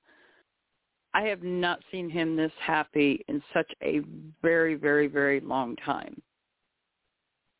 To think my good friend B-Train for this opportunity, because without you, this would not be happening. And we are so appreciative. We are so happy. We are so grateful. I mean, you are like family to us. And, you know, I told David and Anthony, I said, we're going to make this a family vacation. We're going with somebody we care about. We're going some with somebody who's a very good friend, who we consider family. This is going to be a great vacation for all of us, and we are so looking forward to this. I am looking forward to this getaway just because everything that Anthony and David and I have been dealing with in our personal lives, and I'm not going to get into that right now, but it's just when you get to the point where you're dealing with so much personal stuff and you're happy to help family members with whatever the case may be, sometimes you just need a getaway, an escape. And this this family vacation is going to be our, our getaway, our escape. And I am looking so forward to it. I am looking so forward to getting to hope to, to get to see a lot of my wrestling friends that are from Texas that I would not normally get the opportunity to see. I think like, so I am, like I am looking so I am looking so forward to this. This is the other thing, Granny. Like I. I think this is an epiphany of sorts. Like, this happened because the former co-host of the show, Screw You, I'm going to constantly say it. You lit a fire that you should have never lit. You made sure to call my family. I can, I'm not, I'm not related to Granny, but she's like an aunt to me. She's like a grandmother. She's like a mother wrapped all into one. Don't ever call her names. Don't ever say I exaggerate, and don't ever tell me how to feel, because you didn't want to. So I don't know. I'm going to go to this. I'm going to go to this. We should go. I'm not going to go to Chicago during WrestleMania weekend, okay? As much as I love and have been through that city, let me tell you something. Don't ever call her old bag. Granny is a community upstanding citizen who busts her ass for everybody. And let me tell you something. Going to WrestleMania, I originally did not intend on going, but then I was like, you know what? I want to go, not just because I haven't been in three years. I want to go because I want to share it with somebody, finally, outside of the co- the current co-host of the show, Jake Ryan, outside of, you know, the person that I shared with uh, WrestleMania thirty-four. And let's see what else WrestleMania. No, he's been to WrestleMania twenty-nine with me. That was the first Mania that I remember on record. WrestleMania is something that people dream of going to and don't even get close to it. The closest they get to it is watching it on Peacock. So when I told Granny, I'm like, we're going, she's like, are you, you know, we were talking with one another through Facebook Messenger, and I distinctly remember saying, I better get my tickets on Thursday, because if we don't, that shit's going to be gone within the fucking snap of a finger. So to me, Granny is like a person that I want to share this with, because she has dreamt of going to this since she's watched wrestling, because this is like the Super Bowl for us wrestling fans. You don't get this opportunity every day or every year. This is once in a lifetime. And that's exactly what I told my husband. I said, you know, he says, will you and Anthony go and have a great time? I said, no, you are going with us. I said, this is our probably going to be our one and only opportunity that we're probably ever going to get to go to a WrestleMania, because it is so close.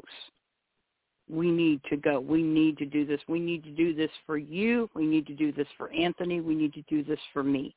I mean, look at everything we've been dealing with, with Anthony, trying to help him with his situation, trying to make sure that he's taken care of, and, you know, once we're gone and everything like that. This is a once-in-a-lifetime opportunity, and you hit the nail right on the head when you said that. And I told David, I said, we are going. I said, you put your days in, you got vacation time, because he hardly ever takes off work for anything. He he takes care of his family. He takes care of me. He supports Anthony. And Anthony's not even his biological son, listeners out there. Dave, my husband David, and I, we've been married since December nineteenth of two thousand nine. We've been together since December nineteenth of two thousand three. This man, other than my father figure that my son has ever known, because I was a single mom for twenty-three and a half years, listeners. I went through an abusive situation for two and a half years when I was married. You know, I I honestly thought, listeners out there, I honestly thought that I was going to be alone the rest of my life. And I tell you, he takes such wonderful care. I mean, this Friday is going to be his birthday. David is going to be seventy years old this Friday, on the twenty-fifth of February. So this is kind of like a birthday gift to him. This is a birthday gift to Anthony. This is a birthday gift to me. That's why we're making this a family vacation. And we're including Brian in that family vacation, because he is part of our family. Yes, we're not related, but He is our, he is part of our family. And people don't understand that when you talk about wrestling and you talk about your wrestling family, let me tell you something, listeners. I've been a wrestling fan for a long time. I have a lot of friends that are in this business that I have known twenty-plus years, ever since I've lived in Arkansas. Let me tell you something. If I had a problem or if I needed help, all I would have to do is pick up a telephone and make a phone call or several phone calls. And these people that I know in this business that we call wrestling, if they were available to be there to help me, they would be there backing me up one hundred ten percent. I have no doubt in my mind about that. I'm going to throw a little shout-out to Tim Rockwell, the, the founder and the owner of Wrestling for a Cause that we help with, that we've helped with pretty much from day one. He has made my son Anthony feel so very special so many times when it came to his birthday. He's given him T-shirts. He's made him feel special. I mean, Mister Saturday Night, Michael Berry, John Cross, Fuel, Anarchy. There's so many wrestlers out there. And if I've, you know, Running Wolf, if, if, if there's anybody I have forgotten, Granny certainly apologizes. But no matter who these wrestlers are, and you all know who you are out there, my wrestling family, that makes my son Anthony and my husband David and I feel so very special and so very important whenever we come to one of your events. Jason Jones, Space Cowboy, I mean, there there there's so many names betraying. I just I it, I I wouldn't have enough time to mention everybody. But you all know who you are out there in the wrestling world that I consider part of my wrestling family. You all are amazing. You make us feel special. You make us feel important. You make us feel like we fit in. You never discriminate against us. You're always there to make the show so enjoyable for us to be a part of, and we thank you for that. Yeah, dude, Granny, you bring up a good point, or good points, because Tim, I've said this, not to take away from what he's done, but similarly speaking, I mean, my dad has cancer, his mom has cancer, and I think it's very cool that Tim has the ability to still keep focused on what's important, what's in front of him, and not feel, you know, like, well, woe was me and all this stuff. The same with my dad. It's like, we're very far apart, but I love him, and I know that Tim loves, you know, we all, of course, love our parents. Who would not love their parents? But the point is, Tim, Granny, and a lot of others that are upstanding members of the community, like, I'm going to bring this home. When my former co-host came at me, I showed Granny screenshots. I showed her screenshots. And he, I should have scrolled up and taken the other pictures of what was said. And I should have called you, Granny, the night that he said what he said. But I'm going to point out, don't ever in your life insult one of my friends, ever. Because you know as well as I do, if you have something to say, you could talk to her directly. You can say what you said. I never said that about her. I don't even know the, I don't even know the old bag. Well, you just called her names twice. Okay, the context of why, the backstory of why, you know, Tim Rockwell is a good man is because he is. He's a genuine, good human being who gives a shit about others and himself. Granny, she always put others, she will always put others in front of herself because she's a selfless human being. Yeah, we joke around with each other about football teams and baseball teams, but at the end of the day, not just about sports, but we have a genuine respect and love for one another because we've been, we have the understanding, like, if something's wrong, I let Granny know. Like, Granny, you know, like when she used to be my co-host, folks, we always tell one another, okay, I'm not feeling well, let's do a show on another day. Never was, okay, let's bullet point this, let's do this. That's not a fucking podcast. That's called redundancy and boring. You need a guest on your show.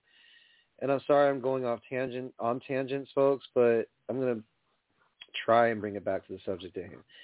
Tim Rockwell, uh, if you're listening, dude, or if you listen to this episode, Granny, myself, others would like, countless others would like to say thank you for what you do for those kids in Wrestling for a Cause, or for those people who you bring to your shows and don't have an inkling of what wrestling is. You make it enjoyable for your shows. And I have been maybe a couple times with Kurt. So mad props to you, my man, because you're doing something that nobody else is doing. I mean, maybe others do, but not the way you do. There's only one Tim Rockwell. There's only one Chandler Hopkins. There will always only be one Granny Hulkster. But I love the fact that I have now found myself again. Sorry, I'm going off, tangent, off subject, but I found myself, my own identity as a podcast host again. And it took somebody attacking family members. They're not blood, but they are like blood to me. Don't ever in your life think that you can attack Granny. Don't ever think in your life, because she says it best. You can mess with other people, but when it comes to friends and family members, you better be prepared. Because um, I'm going to tell you, this is not a threat. This is just a letting you know. I found that going to something that I love is not a sin. It's not a problem. Even if you don't like W W E and what they stand for, keep it to yourself. WrestleMania is a dream for people. It's not, oh, we're just going just because.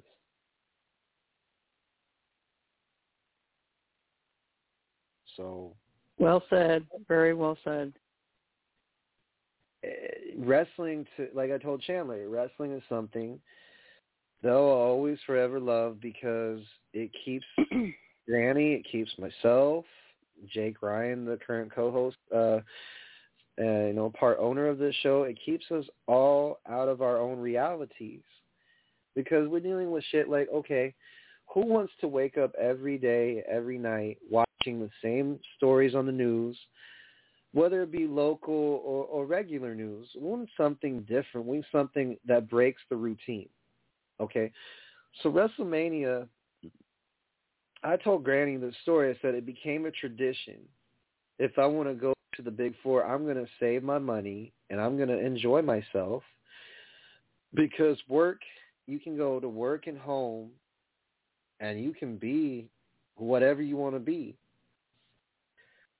My advice to the former co-host and others that try and tear other people down is um, do what you want to do, but don't, like I said, do not include people who care about people. People who are selfless to one another, like Granny, like Tim. He never attacked Tim Rockwell verbally, but he, you know, like I said, don't, please do not call people names. That's very childish and very petty. Saying I'm a liar, saying I'm delusional and an asshole. Allow me to introduce you into the harsh world of reality. You cannot leech off people's success. You have to make your own success. You have to get off your ass and quit feeling sorry for yourself. You may be broke as a joke, but uh, there's always this one thing called work your ass off and get where you want to be because you worked your ass off. Granny's retired, and she worked a very long time at, at Walmart, okay? And she, you know, would like, once in her lifetime, to enjoy something that you cannot duplicate the electricity that you feel the moment you hit the arena at WrestleMania. I've been to, let's see here, twenty, twenty-nine, thirty, thirty-one, thirty-two, thirty-three, thirty-four, and thirty-five. Would have gone to thirty-six, didn't care for thirty-seven. Here's that reason, because thirty-eight, it's not too late. You know, Dallas, Texas, here Granny, I, David, and Anthony come. And it's going to be hella fun. We're going to laugh. We're going to enjoy. We're going to remember this day, or remember those days, and be like, okay. And Granny, I might even consider, if I can find, I don't care if we sit in the nosebleed. I definitely want to sit in the uh, American Airlines arena. And I want to see the man that helped this sport out one hundred percent Whether he wasn't your favorite or not, The Undertaker. I now oh, yeah. my, I know my personal mission to get a cheapo seat. I don't care. It doesn't have to be front row. To hear that gong and the the fog and the oh mm-hmm. yeah, mm-hmm. You know, mm-hmm. back, you know, back in the day, Granny, it was when I was a kid. I was the only one that was not hiding behind the couch and looking at hot or listening to Rowdy Roddy Piper say, "Eyes of that ham hock." Like, well, I got a, I, I, I've got a funny story to share really quick with you. I mean, I remember a couple years ago when I had to go to Las Vegas for a convention. It's been almost three years now, but um, I was going out there to, I was incoming deputy grand regent for the Moose Lodge and for the state of Arkansas, so I had to fly to Vegas. Well, one of my very good friends, and I know you know who this is, Tommy Snow, we were talking. He says, Granny, he says, you got to do something for me, and it's not going to take much effort on your part. And I said, what? And he says, you need to have somebody take a picture of you wearing your Granny Hulkster shirt while you're in Vegas. And I can say, Granny Hulkster in Las Vegas, Las Vegas will never be the same again. Well, Dallas, Texas. Granny has never been to Dallas, Texas, so look out, because we are coming to Dallas, Texas. We are going to have fun. We are going to make this an enjoyable memory for us all. We are going to have a blast. And I tell you, I cannot wait. I, I am just so, I am just counting the days. You know how they show the countdown days to WrestleMania when they have SmackDown or Raw, and you know, well, Granny is Xing the days off on my calendar. And March thirtieth is going to be here before we know it. And We're Dallas, Texas, to... watch out. It's not a surprise, you know, someday, folks, Granny might actually, you know, I cannot wait, because at WrestleCon, I guarantee you, Lita, uh, not just the wrestlers, dudes, when Granny walks in with her Granny Hulkster shirt, you know what we're going to hear? Are you related to Hulk Hogan?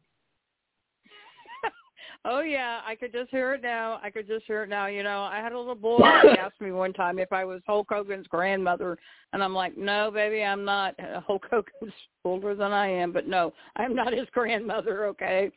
But, you know, but, but you know, the, the neat thing about this WrestleCon is, there are some wrestlers that are going to be there in attendance that Granny does know personally, and I can't wait to see him again. So, yeah. They're probably going to have that. And, there, and there's a lot of wrestlers that are going to be there that Granny has never met that Granny would love to meet. So, you know, I'm, you know, I, I'm looking so forward to this opportunity, to this chance of a lifetime, to this dream that we have waited so long to do. And I tell you, I'm, I wish I had a really good camera, because all I have is the camera on my phone. I really wish I had a good digital camera where I could take some really decent pictures of this trip. But um, I tell you, I just, I'm so, I'm, I, I just, I just can't wait. I, I am so excited about this. You know, Granny, you got up a good, I, you know what, you just, you gave me a good idea. I thought of something while we were just now chatting. How about, you know, we find someone to especially make like a, a scrapbook, if you will, and then put like the print the pictures out from Walmart or at home, and I could add my own scrapbook, because I've got like a crap ton of programs and whatnot, and uh, could just put that together and just make one big old scrapbook of WrestleMania thirty-eight with the logo on the star on the front. Oh my God, this is going to be great. I don't care if we're at night two, and I'm hoping, I'm hoping night two features. I've heard rumors about this match. I'm excited for it. I don't care. Stone Cold Steve Austin and Kevin Owens. Holy mm-hmm. crap.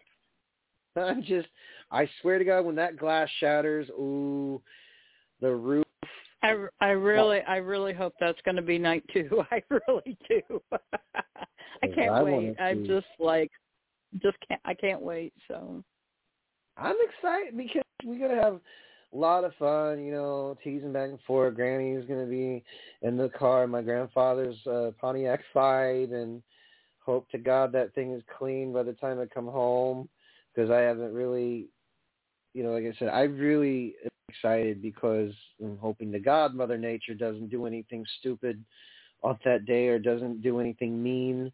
Please, please prayers that Mother Nature don't throw out lottery numbers for weather. Please be like seventy-two degrees, clear and sunny. You know, I know it's hoping against hope because lately we've been having weather all over the states, like uh, the movie, if you ever seen it, Granny, if you haven't, oh well. The movie The Day After Tomorrow. We've been having weather similar, but not quite as bad. Mhm, mhm. I mean, we had like it, it started sleeting this morning. We're under a winter storm warning until six o'clock tomorrow night. We don't have any snow, but I've got about an inch of sleet out in my front yard and on the streets in Springdale. So you know, and they say they say we might get some freezing rain tomorrow. But I'm really hoping that it just doesn't do that, you know. And I mean, right now, you know, I was out earlier today. The streets weren't really bad when I was out, but I took my time. I didn't rush. I had an appointment I had to go to, and then I came back home, and I've pretty much been hibernating all day. So, you know, and then Monday it's supposed to be back up in the sixties. So come on, Mother Nature, you know, we've had winter. You know, I know the groundhog saw his shadow. Six more weeks of, you know, winter time, you know. Okay, Punxsutawney Phil, you saw your shadow.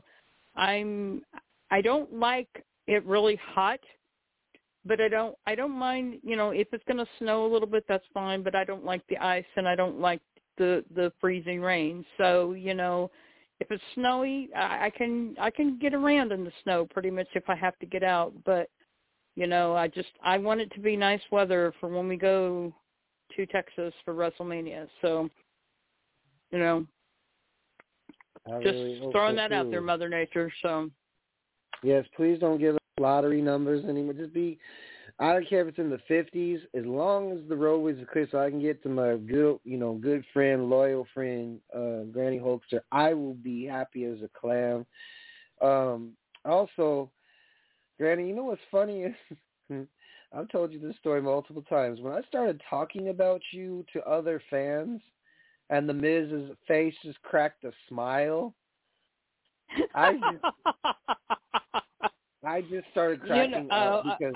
Oh, yeah. I, te- I tell you, Miz, if you're listening, if you're listening, Miz, if you listen to this show, or if you have the opportunity to get to hear this show, you know, yes, Granny may not think a lot of you right now, but I would still just like one time, one time, if I could possibly meet you, just so you can see what the real Granny Hulkster looks like. Oh, and just so you know, Miz, don't worry. I've got Granny's special leashes in a box. I don't get that bad, fans. I don't. I don't get that bad. Okay, he calls me a she. He calls me a she whoop. I, you know, I, I, I, I may talk smack to the heels. I may tell them, you know, when they tell me to sit down and shut up before I break a hip, or, or don't you have a curfew at the nursing home? You know, I, I, I, I kind of have to put the heels in their place. But I am respectable. I am, Miz, I am respectable, and I will be respectable to you. Just don't make Granny mad. But I do have to say one thing about Miz and Maurice. They do have two very beautiful daughters. Their little girls are absolutely beautiful. So they do have beautiful daughters. I do have to say that about Miz and Maurice.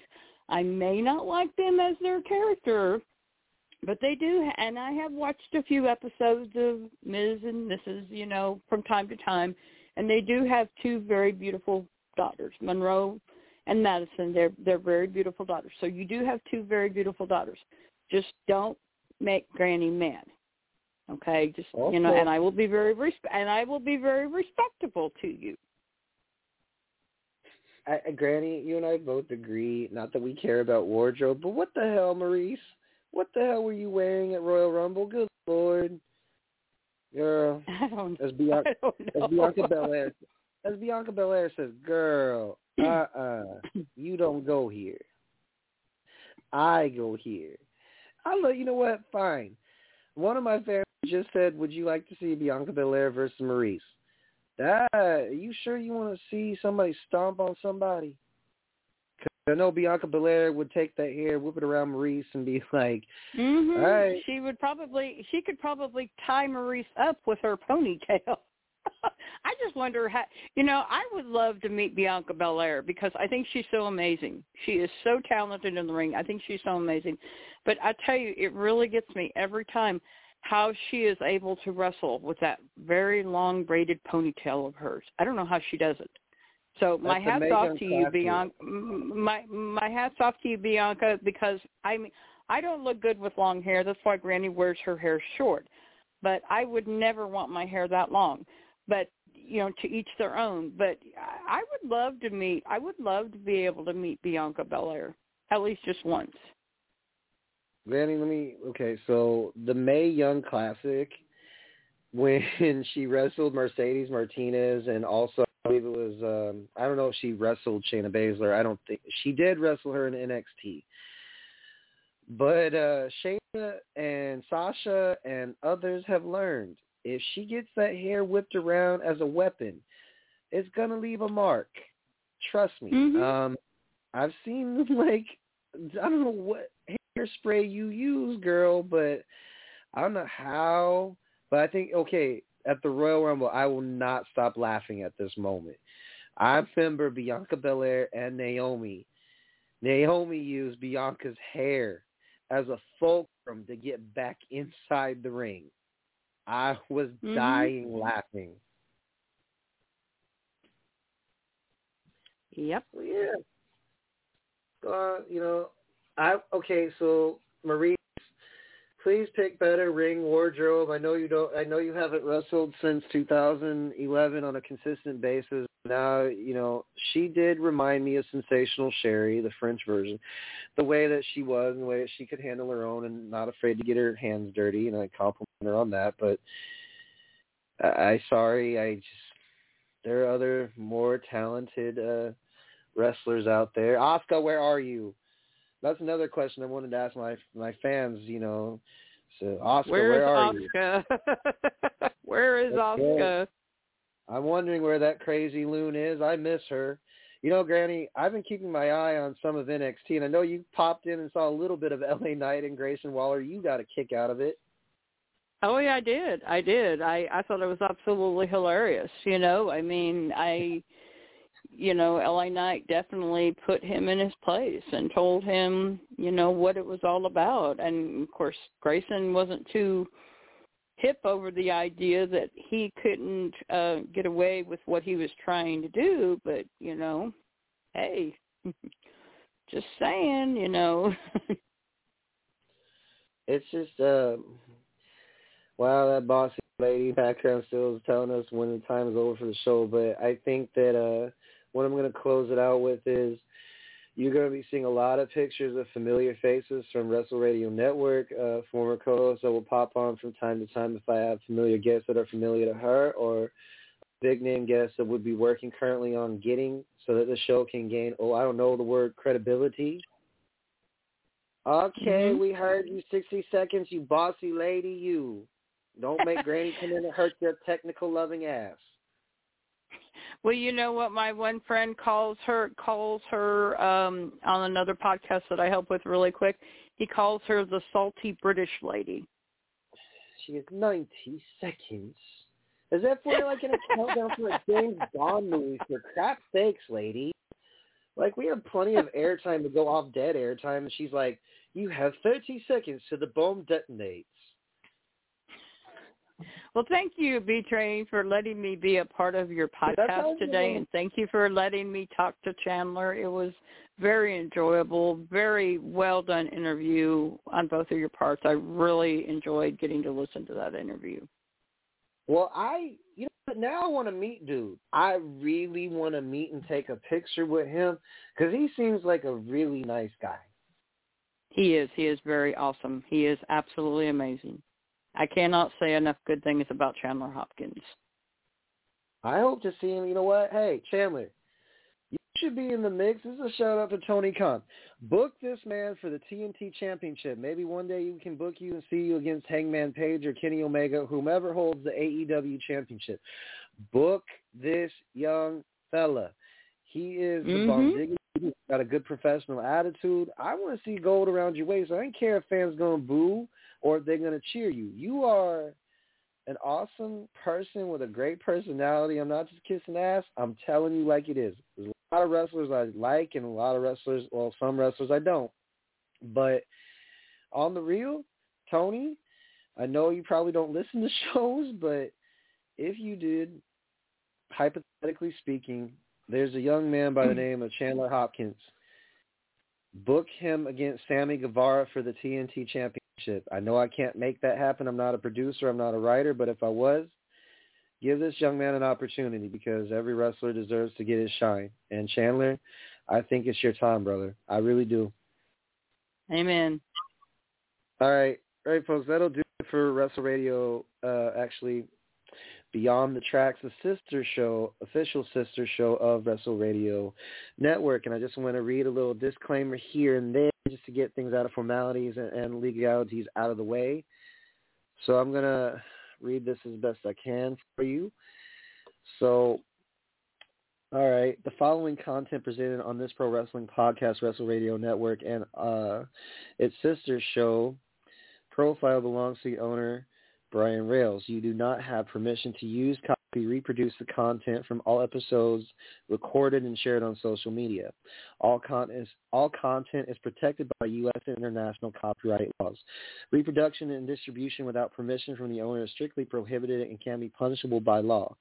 Failure to comply will result in legal action taken. All rights reserved. Wrestle Radio Network and Beyond the Tracks two thousand twenty-two. All right, folks. Toodles. Uh, I love you, Granny. Thank you for joining love me. Love you, and too. Chandler. You're yes, welcome. I cannot, yes, I, I can excited, ecstatic. There's not enough adjectives that Pat McAfee or myself could come up with. But again, Tony, book that young man or Granny and I will, you know, give you the evil eye. All right? All right? You heard it first. We give you the evil eye means you're going to be seeing us in your nightmares, all right? He's like, good night, everyone. Good night, Toodles. Uh, if you didn't like what we said, then I got three choice words for you. It's old school. Forget about it. Night.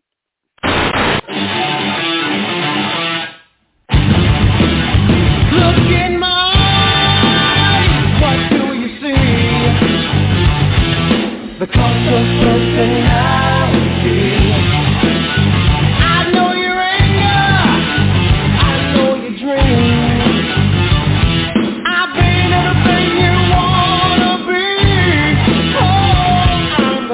The personality, like Mussolini and Kennedy, I'm the cult of personality, the cult of personality, the cult of personality.